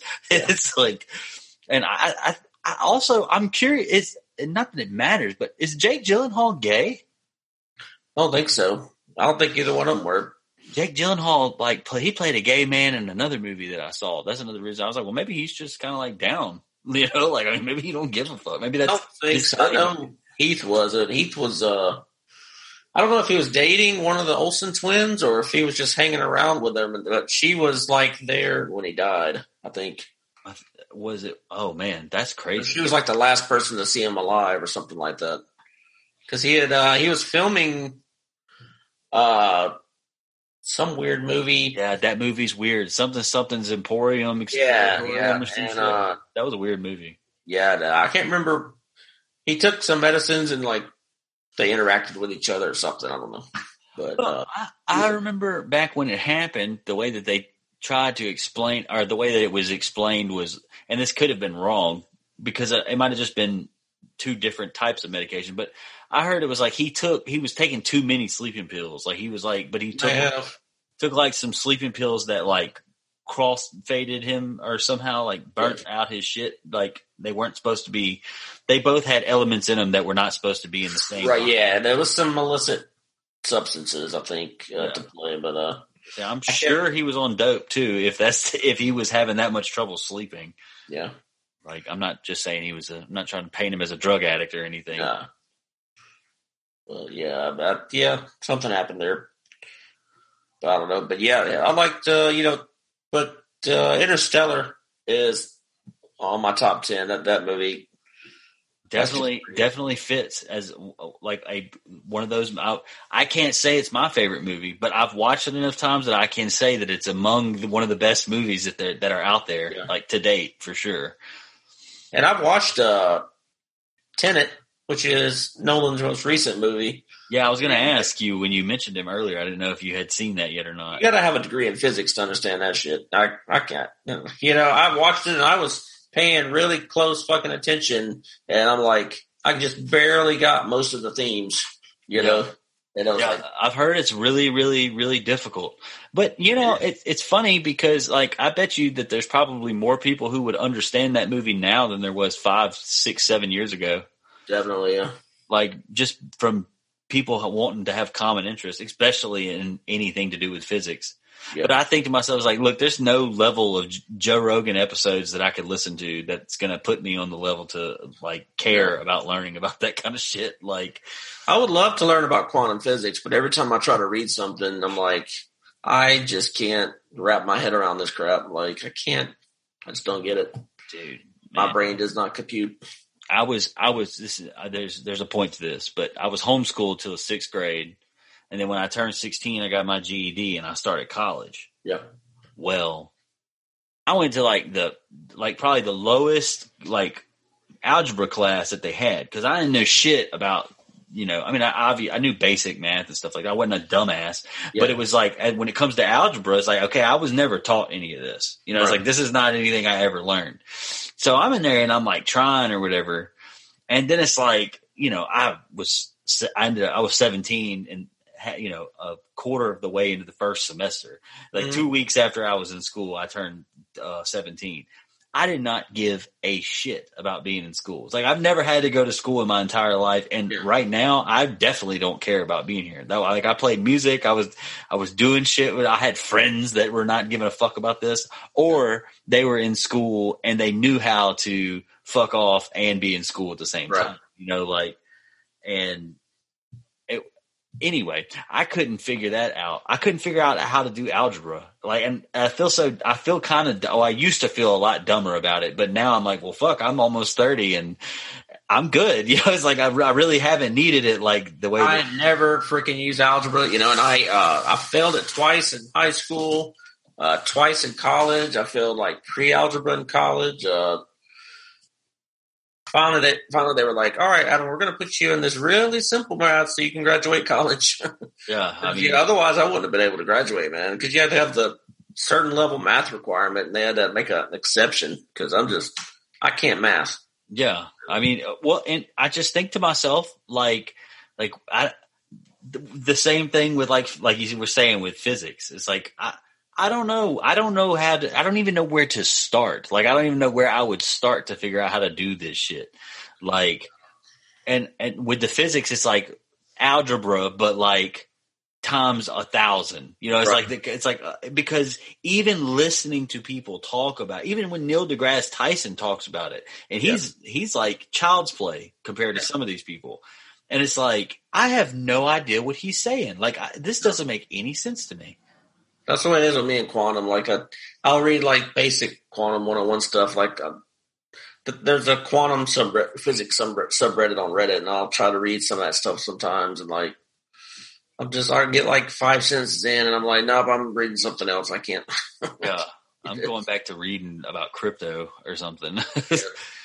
Yeah, I, I have some Dogecoin. I was about to say, speaking of crypto, I had uh I was curious I was curious if you had uh we were talking about something earlier and it made me think about it. Have you uh piddled with the the crypto yet? Yeah, my brother maybe do it. He bought some he brought some Dogecoin and some other stuff and uh, he's made some he made, he's made like 200 bucks off Dogecoin. So I was like, well, you know, I'll buy some. He told me about he told me about this uh app. It makes it real simple like if you want to buy some, you just buy it. You want to sell it, you just push a button and it sells it. You don't have to do all this uh, fancy. Like I have a TD Ameritrade account too, where I mess with like some stocks, but it's hard. you can't figure that shit out, man. Like it's like they make the app hard on purpose. But this app he told me about, you just like push to buy, push to sell. That's it. Boom, boom. Right, right, and especially if you're doing if you're buying. uh Can you hear me? Yep. Oh, never mind. I didn't have my other headphone in. Oh. Uh, it's there's there's something to the like uh you know if you have coins that aren't on like say Coinbase or Robinhood or right. or crypto.com or anything like that it's like you got to go through a lot of fucking work to buy you have to buy the currency that you use to buy the tokens. Right. It's like uh, there's binance i think is one of the sites that they have. Uh, most of these sites also have apps obviously yeah. but uh, and binance you have to buy a token a binance token to buy some cryptocurrencies. Like the ones that aren't like blown up yet if if you will. Right and it's like right now, the one that I've got uh, most of my marbles in, which I play, I played the Doge game too. For yeah. I, I bought in, I think I bought in 500 the week before Elon went on Saturday Night Live. Yeah. Now I had had it in the past, back when I used to mess with Robinhood, because I thought it was hilarious. But I, I honestly never thought that it would turn into anything. Right. So, and I ended up using my money for my Robinhood account and all this other stuff. So I was like, oh, I'm not even worried about it. Well, when crypto started being talking about and the Doge thing started coming about, I'm like, fuck, I got to download something because I already know how it works. Like I already know how to go and buy it, especially if it's on one of these platforms. I was like, I can just upload the money, pray to God my wife trusts me, and we'll make it happen. you know what I'm saying? And I'll just put this right. because I know that Doge is going to go up. And it did. Didn't go up the way I thought it would. Right. We ended up making some money, but we made the money that we put into it back. And now I've got more money that I have that I yeah. I took my savings money back out, and yeah. I got the the I'm reaping the rewards, but I don't have any Doge anymore. I got my my money now. I'm playing the fucking game, man. They got me. I'm stuck. I'm playing. I got money in Shiba Inu. Yeah, it's a new new one. Yeah, but and there's so many of them. But the thing about this one is this one is like popping it's obviously ripping off of Dogecoin. Like yeah. initially, that's what it was. They've obviously by now they have accumulated. Oh no, it's actually you know like it's it's just right. a friend a friend of Dogecoin, not the Dogecoin right. killer. You know, like anyway, the the Reddit the little groups in Reddit are fucking wild. I'm new to Reddit too. I've only had Reddit for 16 days. I've been, I've been on it for uh, God, three or four years. And it's pretty interesting. Uh, I just created one for the radio station, uh, so I could like do some stuff on there. But uh, yeah, you have your main account, then you have your one you look at porn with, you know, whatever. yeah, yeah, yeah. One for anonymous, and then all this other crap. But uh, but yeah, it, it's pretty interesting. Uh, I, I mean, I check that. I get my news mainly from there, honestly. Uh, I mean, I don't even re- bother with mainstream media. Yeah, well, see, that's I ended up deleting Twitter off of my phone because it just was fucking crazy. Like, and it took everything. I it, it literally Facebook. I can actually like at least I can be happy about some stuff on Facebook. Honestly, a friend of mine's getting married. I even sh- I shared the announcement that they were getting. I was like, this is yeah, awesome. Like, I'm so happy for you guys. Shout out to Kane and Alyssa, by the way. And and I uh I think to myself like when I get on Twitter, man, like I'm like, oh my god, the world is going to end tomorrow. Yeah. You know what I'm saying? Like this is a hell. Like listening and watching all these people and all the things on here. And to truth be told, man, I know it sounds crazy, and I'm I'm all about the reform and everything like that. I got tired of people posting videos about fucking cops fucking people up. I was yeah. like, this is a lot to see, man. Yeah. I, I watched Kyle Rittenhouse shoot those kids live on V or shoot those dudes live on uh, YouTube.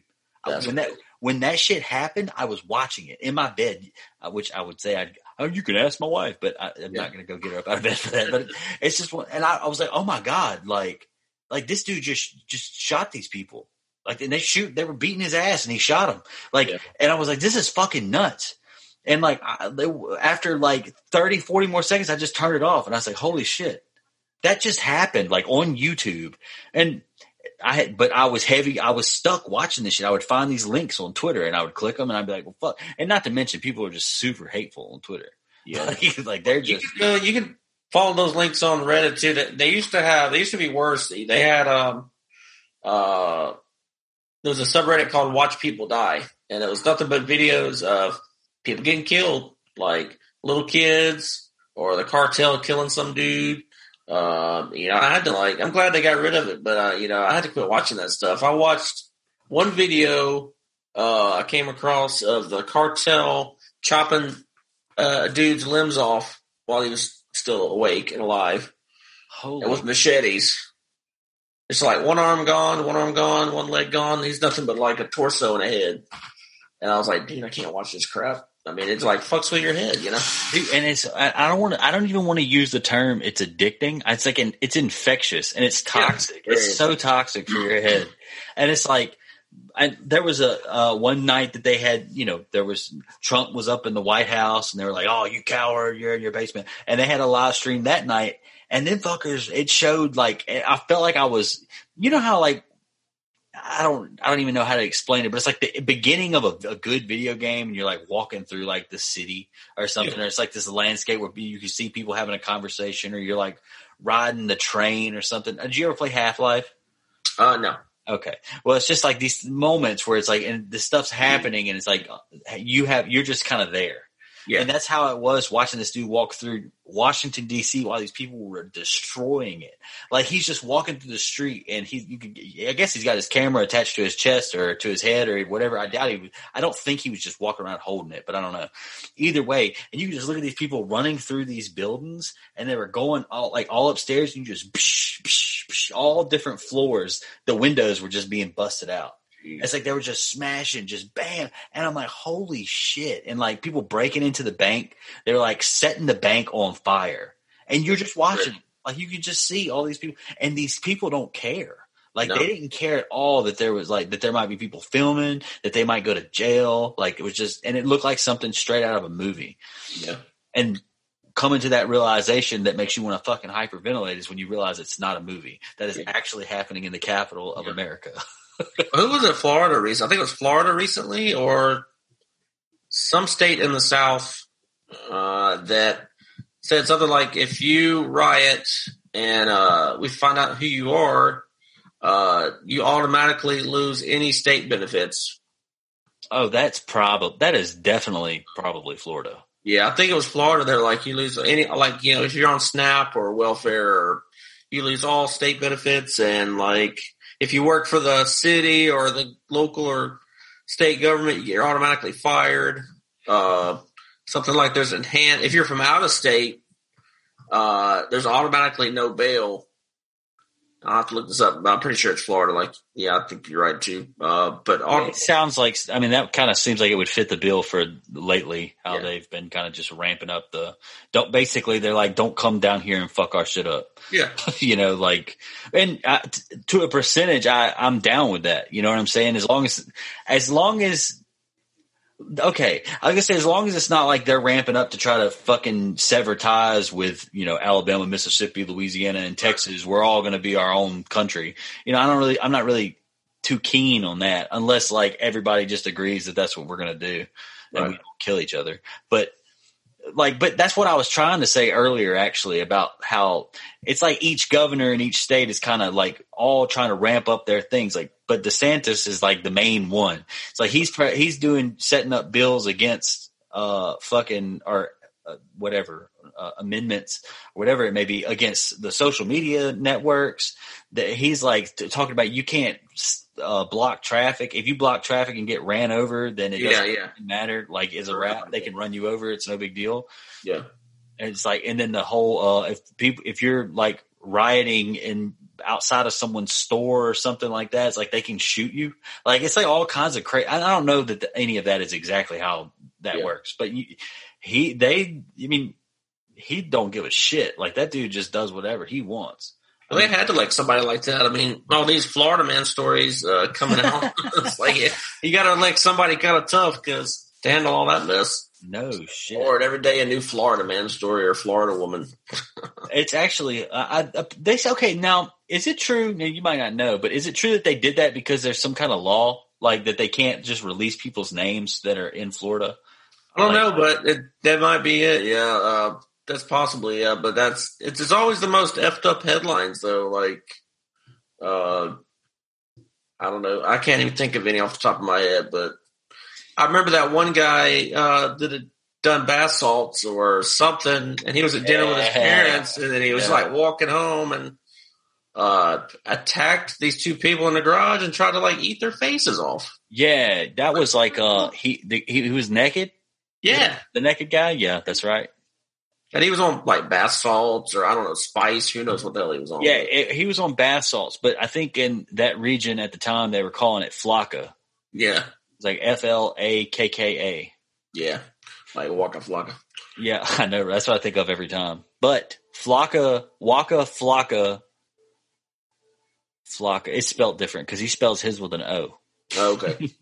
uh, but no, mean, we, you know, what's crazy is we uh, had bath salts around McComb for a while.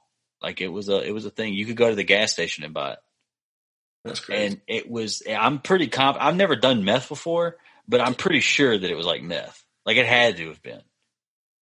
Yep. You heard of the stuff uh, crocodile? Yeah, that's like the the the over the counter heroin, pretty much.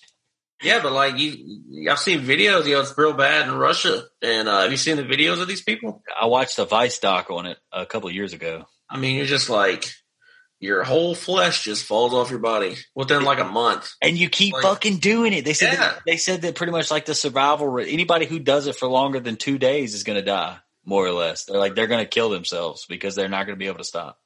But it's fun. It's like you're watching zombies because like you just see a person walking and it's like they're li- missing their whole calf muscle.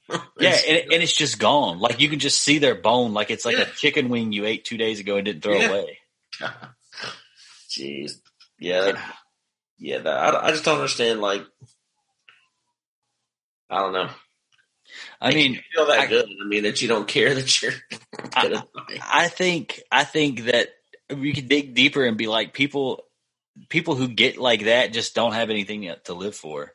True. Yeah. You know what I'm saying? Like they they just I mean and I'm not I don't I'm not saying I think that anybody can find some purpose. You know, if if you just look hard enough or you know seek it out, you live and survive and fight the yeah. good fight. Adversity devours the weak. Whatever you want. But I'm just saying like when it comes to shit like that, I think those people and it's it doesn't get any easier once you start doing shit like that. You know, it's like it's it's it's a really shitty gig for anybody who's an addict to that point yeah. Because it's like dog. It's like Chinese finger traps. It's like you just. Yeah. It's gonna be harder to get out the deeper you get in, and you start doing some dope like that. You know, like that sounds like next level. Like, yeah. I mean, I'm gonna fucking die anyway. So what? You yeah. know, like it's like ah shit. Who cares if my face falls off? yeah, exactly. I bet. Well, wouldn't you rather die first before your body and muscles and skin decay? right. Yeah, I mean that's kind of hurt. So I guess they're just doing enough drug that it keeps it from hurt. I don't know. It's so weird. Yeah, maybe that's maybe it's like, oh well, you know, you're already you're kind of de- decrepit, so you have to do this dope so you don't feel the pain because chances are they're not going to give you medicine to get off of it if you go to the doctor. I don't know what they would give you to get off that stuff. I mean, that's like I think, when, like you said, once you get to that point, you're just kind of like, well, you know, all hope is gone. yeah. Well, how do you detox off of crocodile while your arm's fucking rotting off? Yeah, that's terrible. yeah, it's terrible. Oh my god, I wouldn't do that for a million dollars or a trillion or a bazillion or I don't know, dude. If you offer me a billion bu- billion bucks, I'd probably do it. I'd do it once and just be like, well, you got to tie me up. I've got a billion dollars and I'll get my homies to keep guard on me for like a couple of days. I'm going to quit my job. I'm going to just bunker up in the house, say it was the most miserable thing in the world, you know, whatever, but I got a billion bucks. Yeah. I mean, I'm definitely not a try every drug once kind of guy, but no. if there's, if there's a billion dollar incentive, then, yeah. I mean, maybe if there was a trillion, I'd be like, mm, maybe I don't know. Yeah, I, I, am definitely smoking a rock for a million dollars. Right. like, you know what I'm saying? Like somebody, would you smoke crack for a million dollars? I'd be like, I am not going to tell you but there's a possibility that I would smoke crack for a little bit less money than that. I've never smoked crack before, but I'm just saying. well, isn't that the isn't, isn't crack the one where like uh, it's like one of the only ones that you can smoke it once and become instantly addicted. Yeah, yeah, it's crack and heroin supposedly. Yeah. They say you shoot a, you if you bang heroin, then you probably you're gonna instantly be fiending for it after you come down. Yeah. But crack definitely. I have a I have a friend that smoked crack one time and uh, he just did it. They did it to be funny, like they were yeah. smoking crack. And two of them were like, "Oh my god, we're never fucking doing that again. That was horrible yeah. and it was terrifying." And the other one became a crackhead. Yeah. so it's like, well, shit, man. And that's so that's not funny, but it is at the same time. I mean, you know, you, you live and you learn, I guess. But some people just learn that they really like smoking crack. Yeah. That's nuts. I mean, I, you know, then you have countries like uh, I can't remember if it was one of those like Finland or like uh, one of those countries uh, that they legalized uh, heroin. Uh, but what they did is the government is the only one that uh, can give it to you because they, they're going to give you the purest form. Yeah. And they're going to monitor your dose. But I mean, if you need to like go up on dosage, they'll let you do that too. But then they also offer like uh, drug counseling and free rehab if you want it, but they don't make you do it. Yeah, I know that the Netherlands has a, yeah, a, scenario, a scenario, similar to that. That might have been who you're talking about. Yeah, some one of those countries up there. Yeah, they they they treat uh, addiction like like an actual problem. You know, like not or they treat it like something that needs to be nurtured out of you yeah. not not forced out of you, you know, or you need to be put in captivity so you won't become a drug addict. But in reality, the captivity has better drugs than the street. Right. like, uh, and I think that's pretty interesting. Mind you, I don't know what the the the the political dynamics or the social dynamics or the socio political dynamics are in the Netherlands. It might be a fucking hellhole, you know, but I, I don't, I don't it's imagine. Freaking cold. I can say yeah.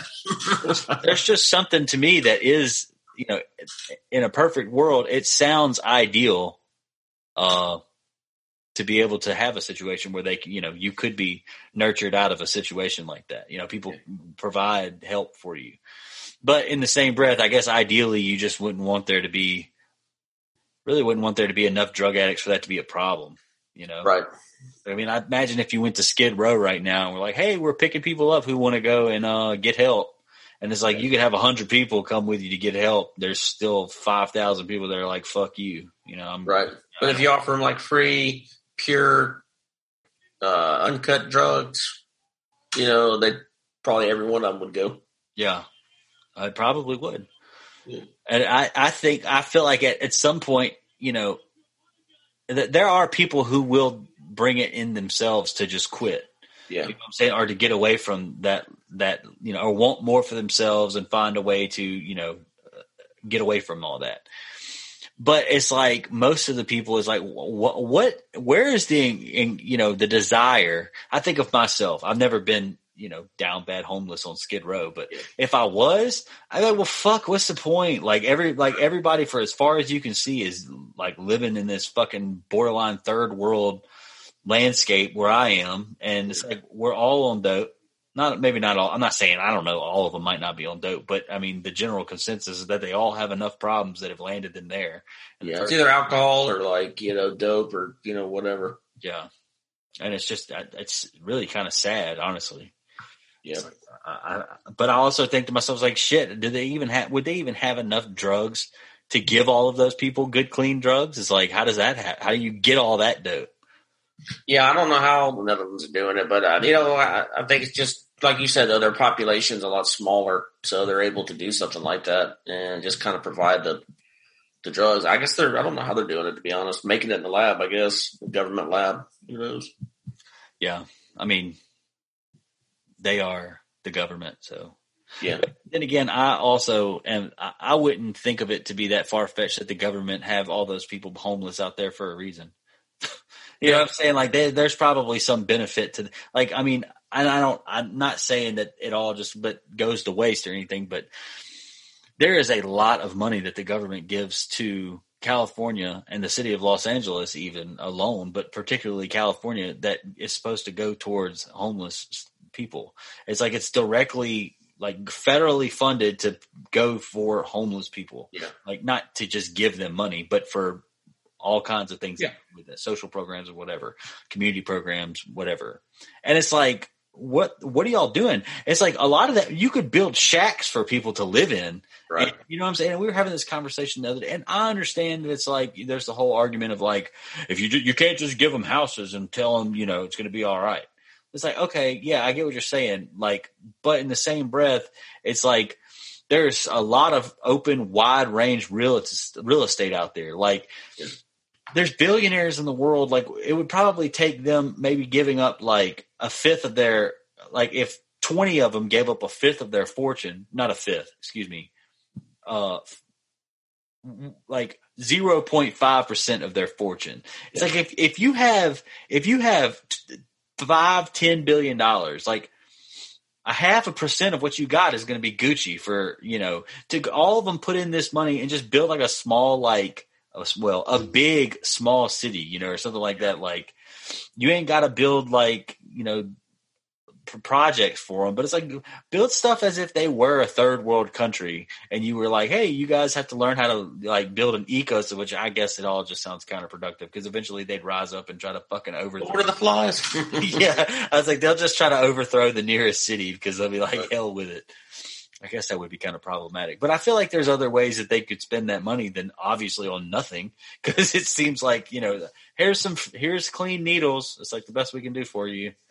You know? Well, speaking of like homeless in California, you know, I thought it was pretty interesting. You know, they filmed the, uh, Oscars, I believe it was, or is the Oscars or like the, one of those award shows and they filmed it in like Union Station or whatever, but they went through before they filmed it there and uh, kicked all the. They had the cops kick all the homeless people yeah, out. I heard about that. I, that then they erected a giant fence around it to keep them out, while they had the celebrities go in there and have their little award show.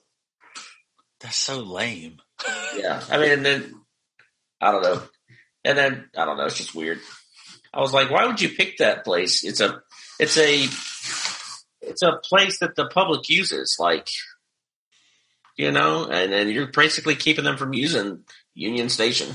Well, and you know something else that's funny. It's like, why wouldn't you go and clear out those homeless people before all the rich pansy bastards were coming? Yeah, you know what I'm saying. Like, if you were going to do that, then why yeah. wouldn't you do that before you needed the the glorious, uh, super duper photo op that you got out of that? You know, like.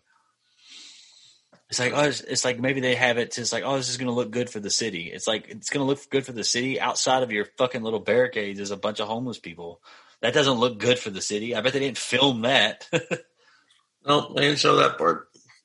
And I say that. I mean, not all of those people is it their fault that they're in that scenario. I imagine there's a lot of people that are out and about in that area that have been there since they were children. You know, like yeah.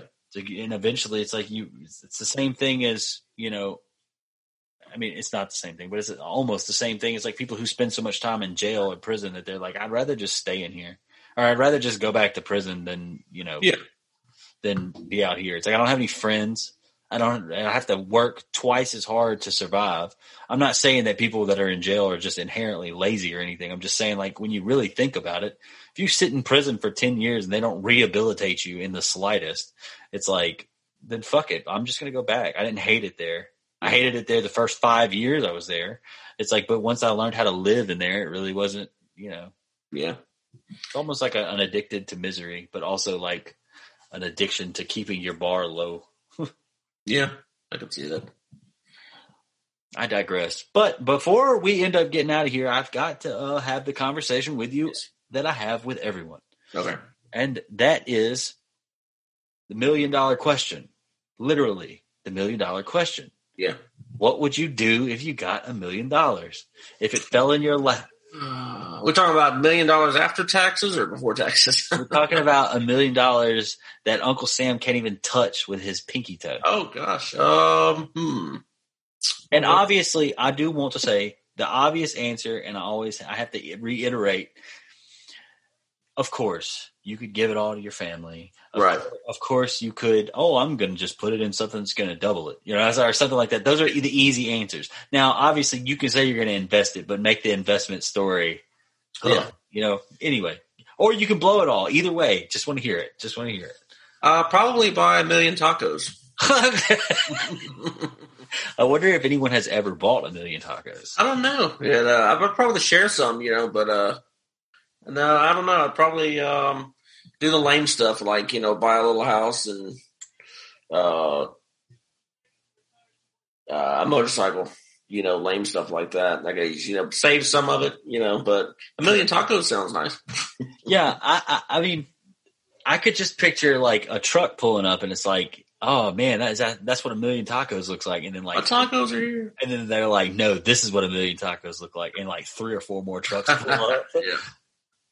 I uh I don't know. I, I, I definitely I definitely get the the house answer a lot. Yeah. I mean, it's kind of like you know the bare minimum of security that we can have as like adults with a million dollars. It's like, well, at least I have a house. It's yeah. like in case all this shit goes haywire because I don't know. I just think about like when I was younger, it, we definitely would have spent a vast majority. We, I probably would have died if somebody would have gave me a million dollars at 18. Yeah. You know, like I would have found a way to have died. Me and my friends would have died before we would have made it to spend all that money. You know, I still, I still think, uh, was a couple years ago, right? It was not that long after Mississippi got the lottery, uh, like a couple years after, a year or so after, um, that somebody won eight hundred million dollars. One person won eight hundred million dollars. Oh my god! Can you imagine, like, even if they're pretty well off, somebody hands you even after taxes, that's going to be like five or six hundred million. Yeah, that's unfathomable. That's I can't. I couldn't spend that much money. I mean, I guess I probably could, but buy houses on every continent or something. But I, man, that's just nuts. I still think about that person because uh, you know they put it in a trust. They're smart, you know. They put it in a trust so nobody would know their name or anything. But, right, uh, right. I mean, I probably I would definitely do that too. I might would tell people eventually, but like I don't want nobody to know that I just got this just now. You know what I'm saying? Like for one, I ain't got. I would not have the uh, first thing I would do is I'd go put my two weeks in at my job. Yeah. You know, and this is whether I got a million dollars or if I got five hundred million dollars. Yeah. First thing I do is I go put the uh my two weeks in at my job, and I would finish out my two weeks, and I would never tell anybody that I'm cool with, like that I quit my job or that I was quitting my job. I would just exist and slowly make these moves because it's like I want to get into my new crib, get yeah. all my all my shit, all my other stuff before I ever let anybody know that I won the lottery. Yeah. You know, like, or that I acquired this money. A million dollars is like a lot different than $500 million though, cause you're a different, you're forcibly going to be a different person at that point. Yeah. That's like, that's generational. You changed your whole family tree after that. I mean, five, six hundred million. I mean, your, your great, great, great grandkids aren't going to have to work. I mean, you think about that for a second. That's just, that's Rockefeller, you know, Kennedy money right there. Oh, dude, and I'm telling you, in I, man, yeah, no shit, five hundred million dollars. But you know what else is crazy? Elon Musk has like 150 billion dollars. Yeah, and Bezos uh, got like, well, he had he got a divorce, but he he had like 170 or something. Yeah, well, I I, I don't know the exact amount, but e- either way, it's like you, just in comparison. But fuck them, they're rich. That's yeah. about them. Not fuck them because they're rich. I'm just saying, fuck you guys, you're rich. Yeah. But uh, but like, no, I think to myself, like, if if I had a million dollars, like, I could probably not feel, I wouldn't feel as obligated to like, you know, wait. I'm like, oh well, I am going to quit my job still, right? But but like, I, I'm I'm going to be like, hey man, it's good, we're set. Now we're going to figure it out. You know, now we can now we can figure it out. We can take some time to figure out what we want to do and how we want to. I would invest in myself. Like I would start some kind of my own business or, you know, I would definitely still do the radio station. Um, I probably wouldn't work anywhere else. yeah. I would probably find something else to do, but well, you uh, could you could passion project the shit out of that radio station and fund it yourself until yeah. to the point where it would be, you know, you could get you could you could put enough coal in the train to get it running. Yep. You know. Yep. And that would be something I would. I mean, I would. I would finally like make my dream album. You know, not like my dream album to the point of like features, but like I would be able to take the time and spend the money to go wherever. Yeah. And, and record it the way that I would want to make it done. You know. Yeah.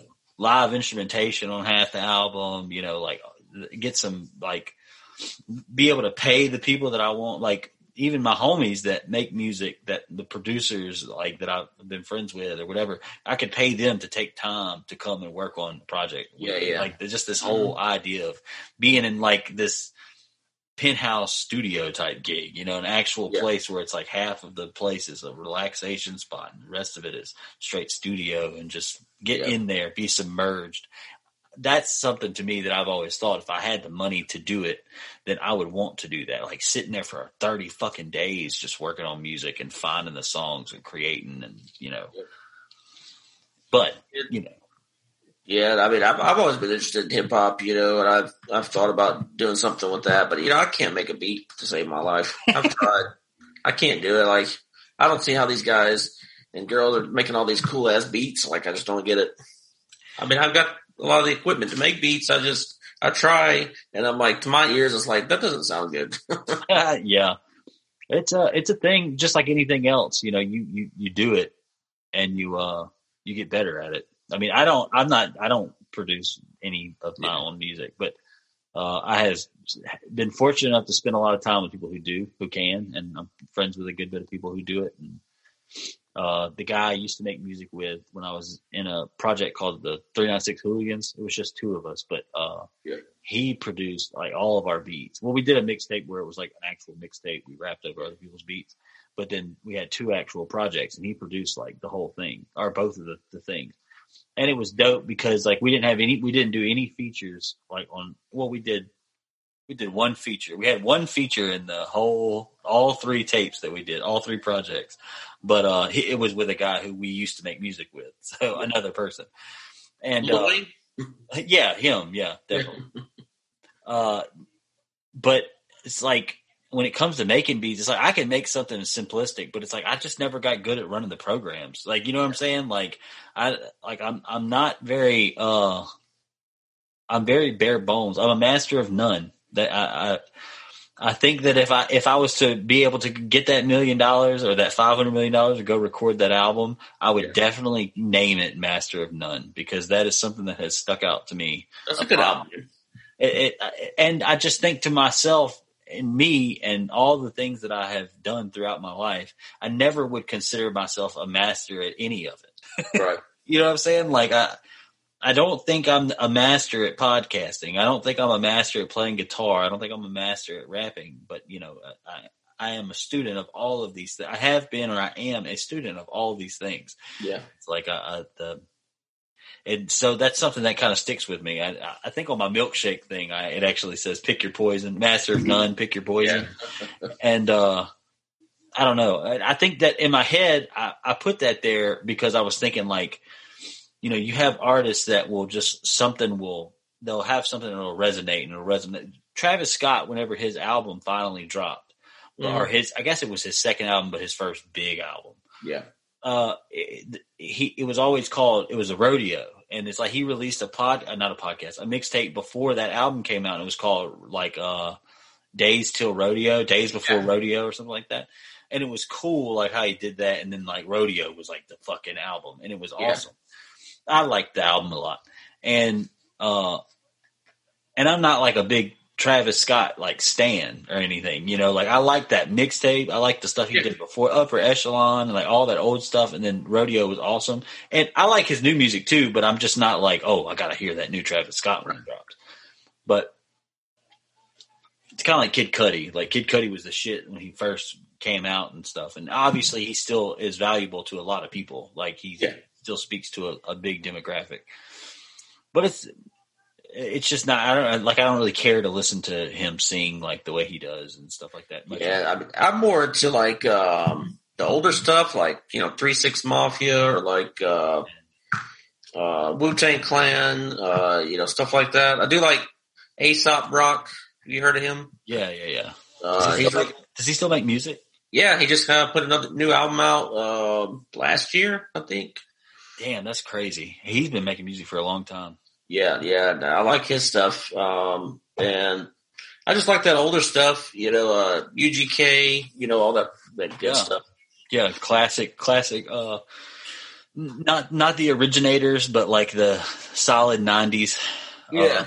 playlist. Yeah, I, I when I first got into rap, I bridged over because of uh, Linkin Park, and when Linkin Park and Jay Z did their thing, uh, which I mean, I, I, heard rap music growing up and stuff, but it yeah. was I just I didn't really listen to it that much. But the crossover with Jay Z and Linkin Park was kind of like a holy shit moment for me. I was like, this is awesome. Like I know all, and it was always funny, like to be chilling with somebody. And I, I know all these lyrics to these Jay Z songs, and it's like how how do you know all the words to this? I know you don't just listen to this. And it's like, well, the only reason I know this is because it was intertwined with another song on Linkin Park's right. album that they did or whatever. But Wu Tang Clan was one of the first like groups that like I really started listening or rappers like I just I knew it was a group of guys, but it was like I liked listening to their music. I thought they was dope. Like the fucking the art of chess boxing or whatever is like one of my favorite songs like ever. And I don't know if that's even the name of it, but it's something uh, something chess boxing. And it's like, "Raw, I'm gonna give it to you. No trivia. It's like cocaine straight from Bolivia." It's like it's like. and it's so rowdy. Like that's the thing I love about it, and that's always been a consistent in my life. Aggressive, rowdy shit has always been the vibe for me. Like it's the that kind of music I used to like to play. It's the kind of music I like to make. You know, it's like it's hard for I have to really try to make something introspective. You know what I'm saying? And that's one good thing about the podcast is I'm able to be a little more introspective and you know open up and talk about things and stuff like that. You know, right not just being some passionate rant on Facebook about something because a lot of times that just leaves me looking like an asshole, you know, like, which I mean, fine, you know, like I don't necessarily mind nowadays. If I'm going on a rant, I usually try to give it some purpose or it's totally just a joke. Right. Because there's a lot of times where I'm just kidding, like, but, or I'll say something facetious, hoping that somebody will comment and we can, right. you know, people will have a, I used to do it to gaslight people because it would be like, fuck yeah, I like pissing off people, you know, because it's it's fun. But right. as I get older, I'm like, well, that's a, a little bit. Uh, what's the word I'm looking for? It's like a misuse of my platform. Right, right, yeah. You know, like it's like I've it's it's kind of counterproductive to what I'm trying to do too. Like I really want people to be unified. So just because it's my controlled fire doesn't mean I need to start the fire. You know, right. like it's not it's not necessary. But those skills come in handy whenever you're trying to have a good conversation with people on uh, Facebook. Like if you're trying to get something out of people, you can get it out of them. it's possible. but uh, yeah, hell yeah, dude. Well, look, I'm really glad you came on the show, man. This was fun. I appreciate it, man. And uh, yeah, I've been listening to uh, the podcast for a little bit, and I've always enjoyed it. So it's nice to actually be on one, dude. It's it's great, and honestly, man, this I, if you ask me, I think this went good. I can't think of any reason why we can't, why we can't have you back on. Yeah, uh, yeah, I'd love to. Yeah, uh, but yeah, I'm glad. Uh, I'm glad. Uh, I just want to say thank you on the record uh, for you know agreeing to put your show on the radio station. Yours was the first show that uh, we we put on, and we're adding more shows now. But matter of fact, we have the super, one called Supernatural Selection is going to come out Friday at uh, midnight. Oh, kick ass! Nice. It's going to be about yeah. It's going to be about you know uh, all kind of UFOs and you know Mothman and Bigfoot and just whatever. Yeah, yeah, that's sick. That's awesome. I'm gonna have to tell my wife about that because she's. I, know it's a little different, but she loves shit like that. And Ghost Adventures is like her favorite show. so any kind of paranormal stuff and you know that kind of creepy shit, she's really into that kind of stuff. So but yours was the first show, man, and that'll always uh, be a badge of honor for me. So we had a uh, an established show on for first, and uh, I, I, do appreciate you willing to do that. Well, I must say, as thank you and you're welcome. But I will also say I am 100 percent thankful for the opportunity. It's a, it, it's both. I think that it's fair to say that it was a milestone for both of us. Yeah, for both of our entities, if you will. So, yep. and and it's uh, it's only the beginning You know, like it's this is I'm I'm approaching episode 50. I'm really looking forward to approaching episode 50, and I'm looking forward to this experience, this road that we're on. It's yep. I I, episode 50 for me it's been two years pretty much in the making to get to episode 50 and i'm hoping that by this time next year i'll be at episode 100 you know yeah. what i'm saying? So I'm, the, the, grind is here and it's here to stay. And i'm happy to be uh, partnered with you for that you know? Oh, yeah appreciate it. Yeah 50 is going to be the golden episode right? Mm-hmm. it's going to be it's going to be awesome. And I, gold right? 25 I, silver i think.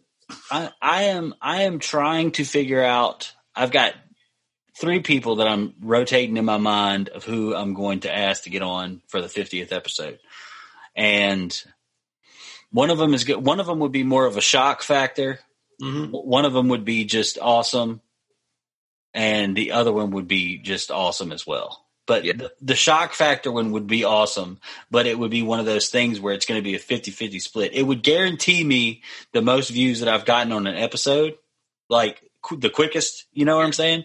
But in the same breath, I don't know. I don't know that the backlash for it would be yeah. worth it right away. But well, you're gonna have to text me who that is. I know you probably can't say on here, but well, I can, but I just don't. I don't. Uh, I've talked about it on previous episodes, but like since we're getting closer to the time, I kind of want to leave it a little more suspenseful, or it'll force people to go back and listen to an old episode, you know. And uh, yeah, so but either way, I'll definitely tell you. It's yeah. uh it's it's gonna be it's gonna be good. And either way, all three of those people are gonna be on the show. It's just okay. I'm I'm going to personally make a spectacle about the fifth the fiftieth episode. Oh yeah, you need to, man. That's a that's a milestone, like you said. Fiftieth, uh, that's that's a lot of episodes. I mean, yeah, and, and you know what's funny is like I, I, did you know five six episodes of the podcast, and I had already recorded more content than I had in my entire music career. Yeah. It's like it's weird to think about. I've been making making and recording music you know, since I was 14. Right. So, more so when I got older and started making rap music because it was a lot easier. But yeah. it's just one of those things like with the podcast is like I have given so much more content in just t- the first 10 episodes than I ever did with my music. And so it's just one of those things, you know, it's, yeah. it's, it's cool to me. And I know that they're, they're different, but in the same breath, if you've managed to do both, you can you are uh, it's almost like you naturally like parallel them somehow and i don't know the comparison is interesting to me for sure well i'm gonna i'm excited to listen to it and to see which one you pick that's gonna be pretty interesting that's coming up pretty soon what's this this will be what 46 46 yeah. yeah. Hell yeah, it's it's awesome, man. Well, hey, go ahead and tell them what they can find you and what you, where you're at and what you got going on online. Uh, deviantbehaviorradio.com. Just, uh, or you can check us out on Facebook. Uh, I think it's at Deviant B Radio, but you can just search Deviant B Deviant Behavior Radio on Facebook and find us. Uh, just look for the little old, uh, old school uh, cassette tape. Hell yeah, man! And yeah. anybody who follows me on Facebook or on Instagram, uh, on Instagram, the link in my bio also has a link to deviantbehaviorradio.com. And uh, I also share the Facebook stuff all the time. So yeah, we appreciate that too. Yeah, absolutely, man. So anyway, hell yeah, bro. this was uh this, this was great. This yeah, I'll have, to, I'll have to do this again. Oh, dude, I'm definitely, definitely getting you back on here because this was this was a good conversation and something tells me we could continue to talk about all kinds of shit. Next time we're going to talk about aliens. Oh yes, it was funny that you say that. I had a, a, a couple of episodes back. My buddy Scott was on, and he was like, "Bro, next time we get on here, we need to talk about aliens." And you know, the government's been steadily releasing stuff leading up to that big dump that they're going to release in July.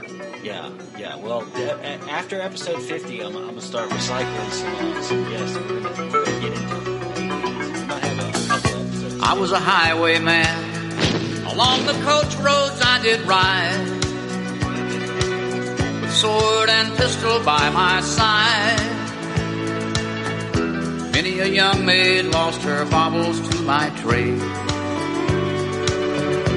Many a soldier shed his lifeblood on my blade. The bastards hung me in the spring of 25, but I am still alive.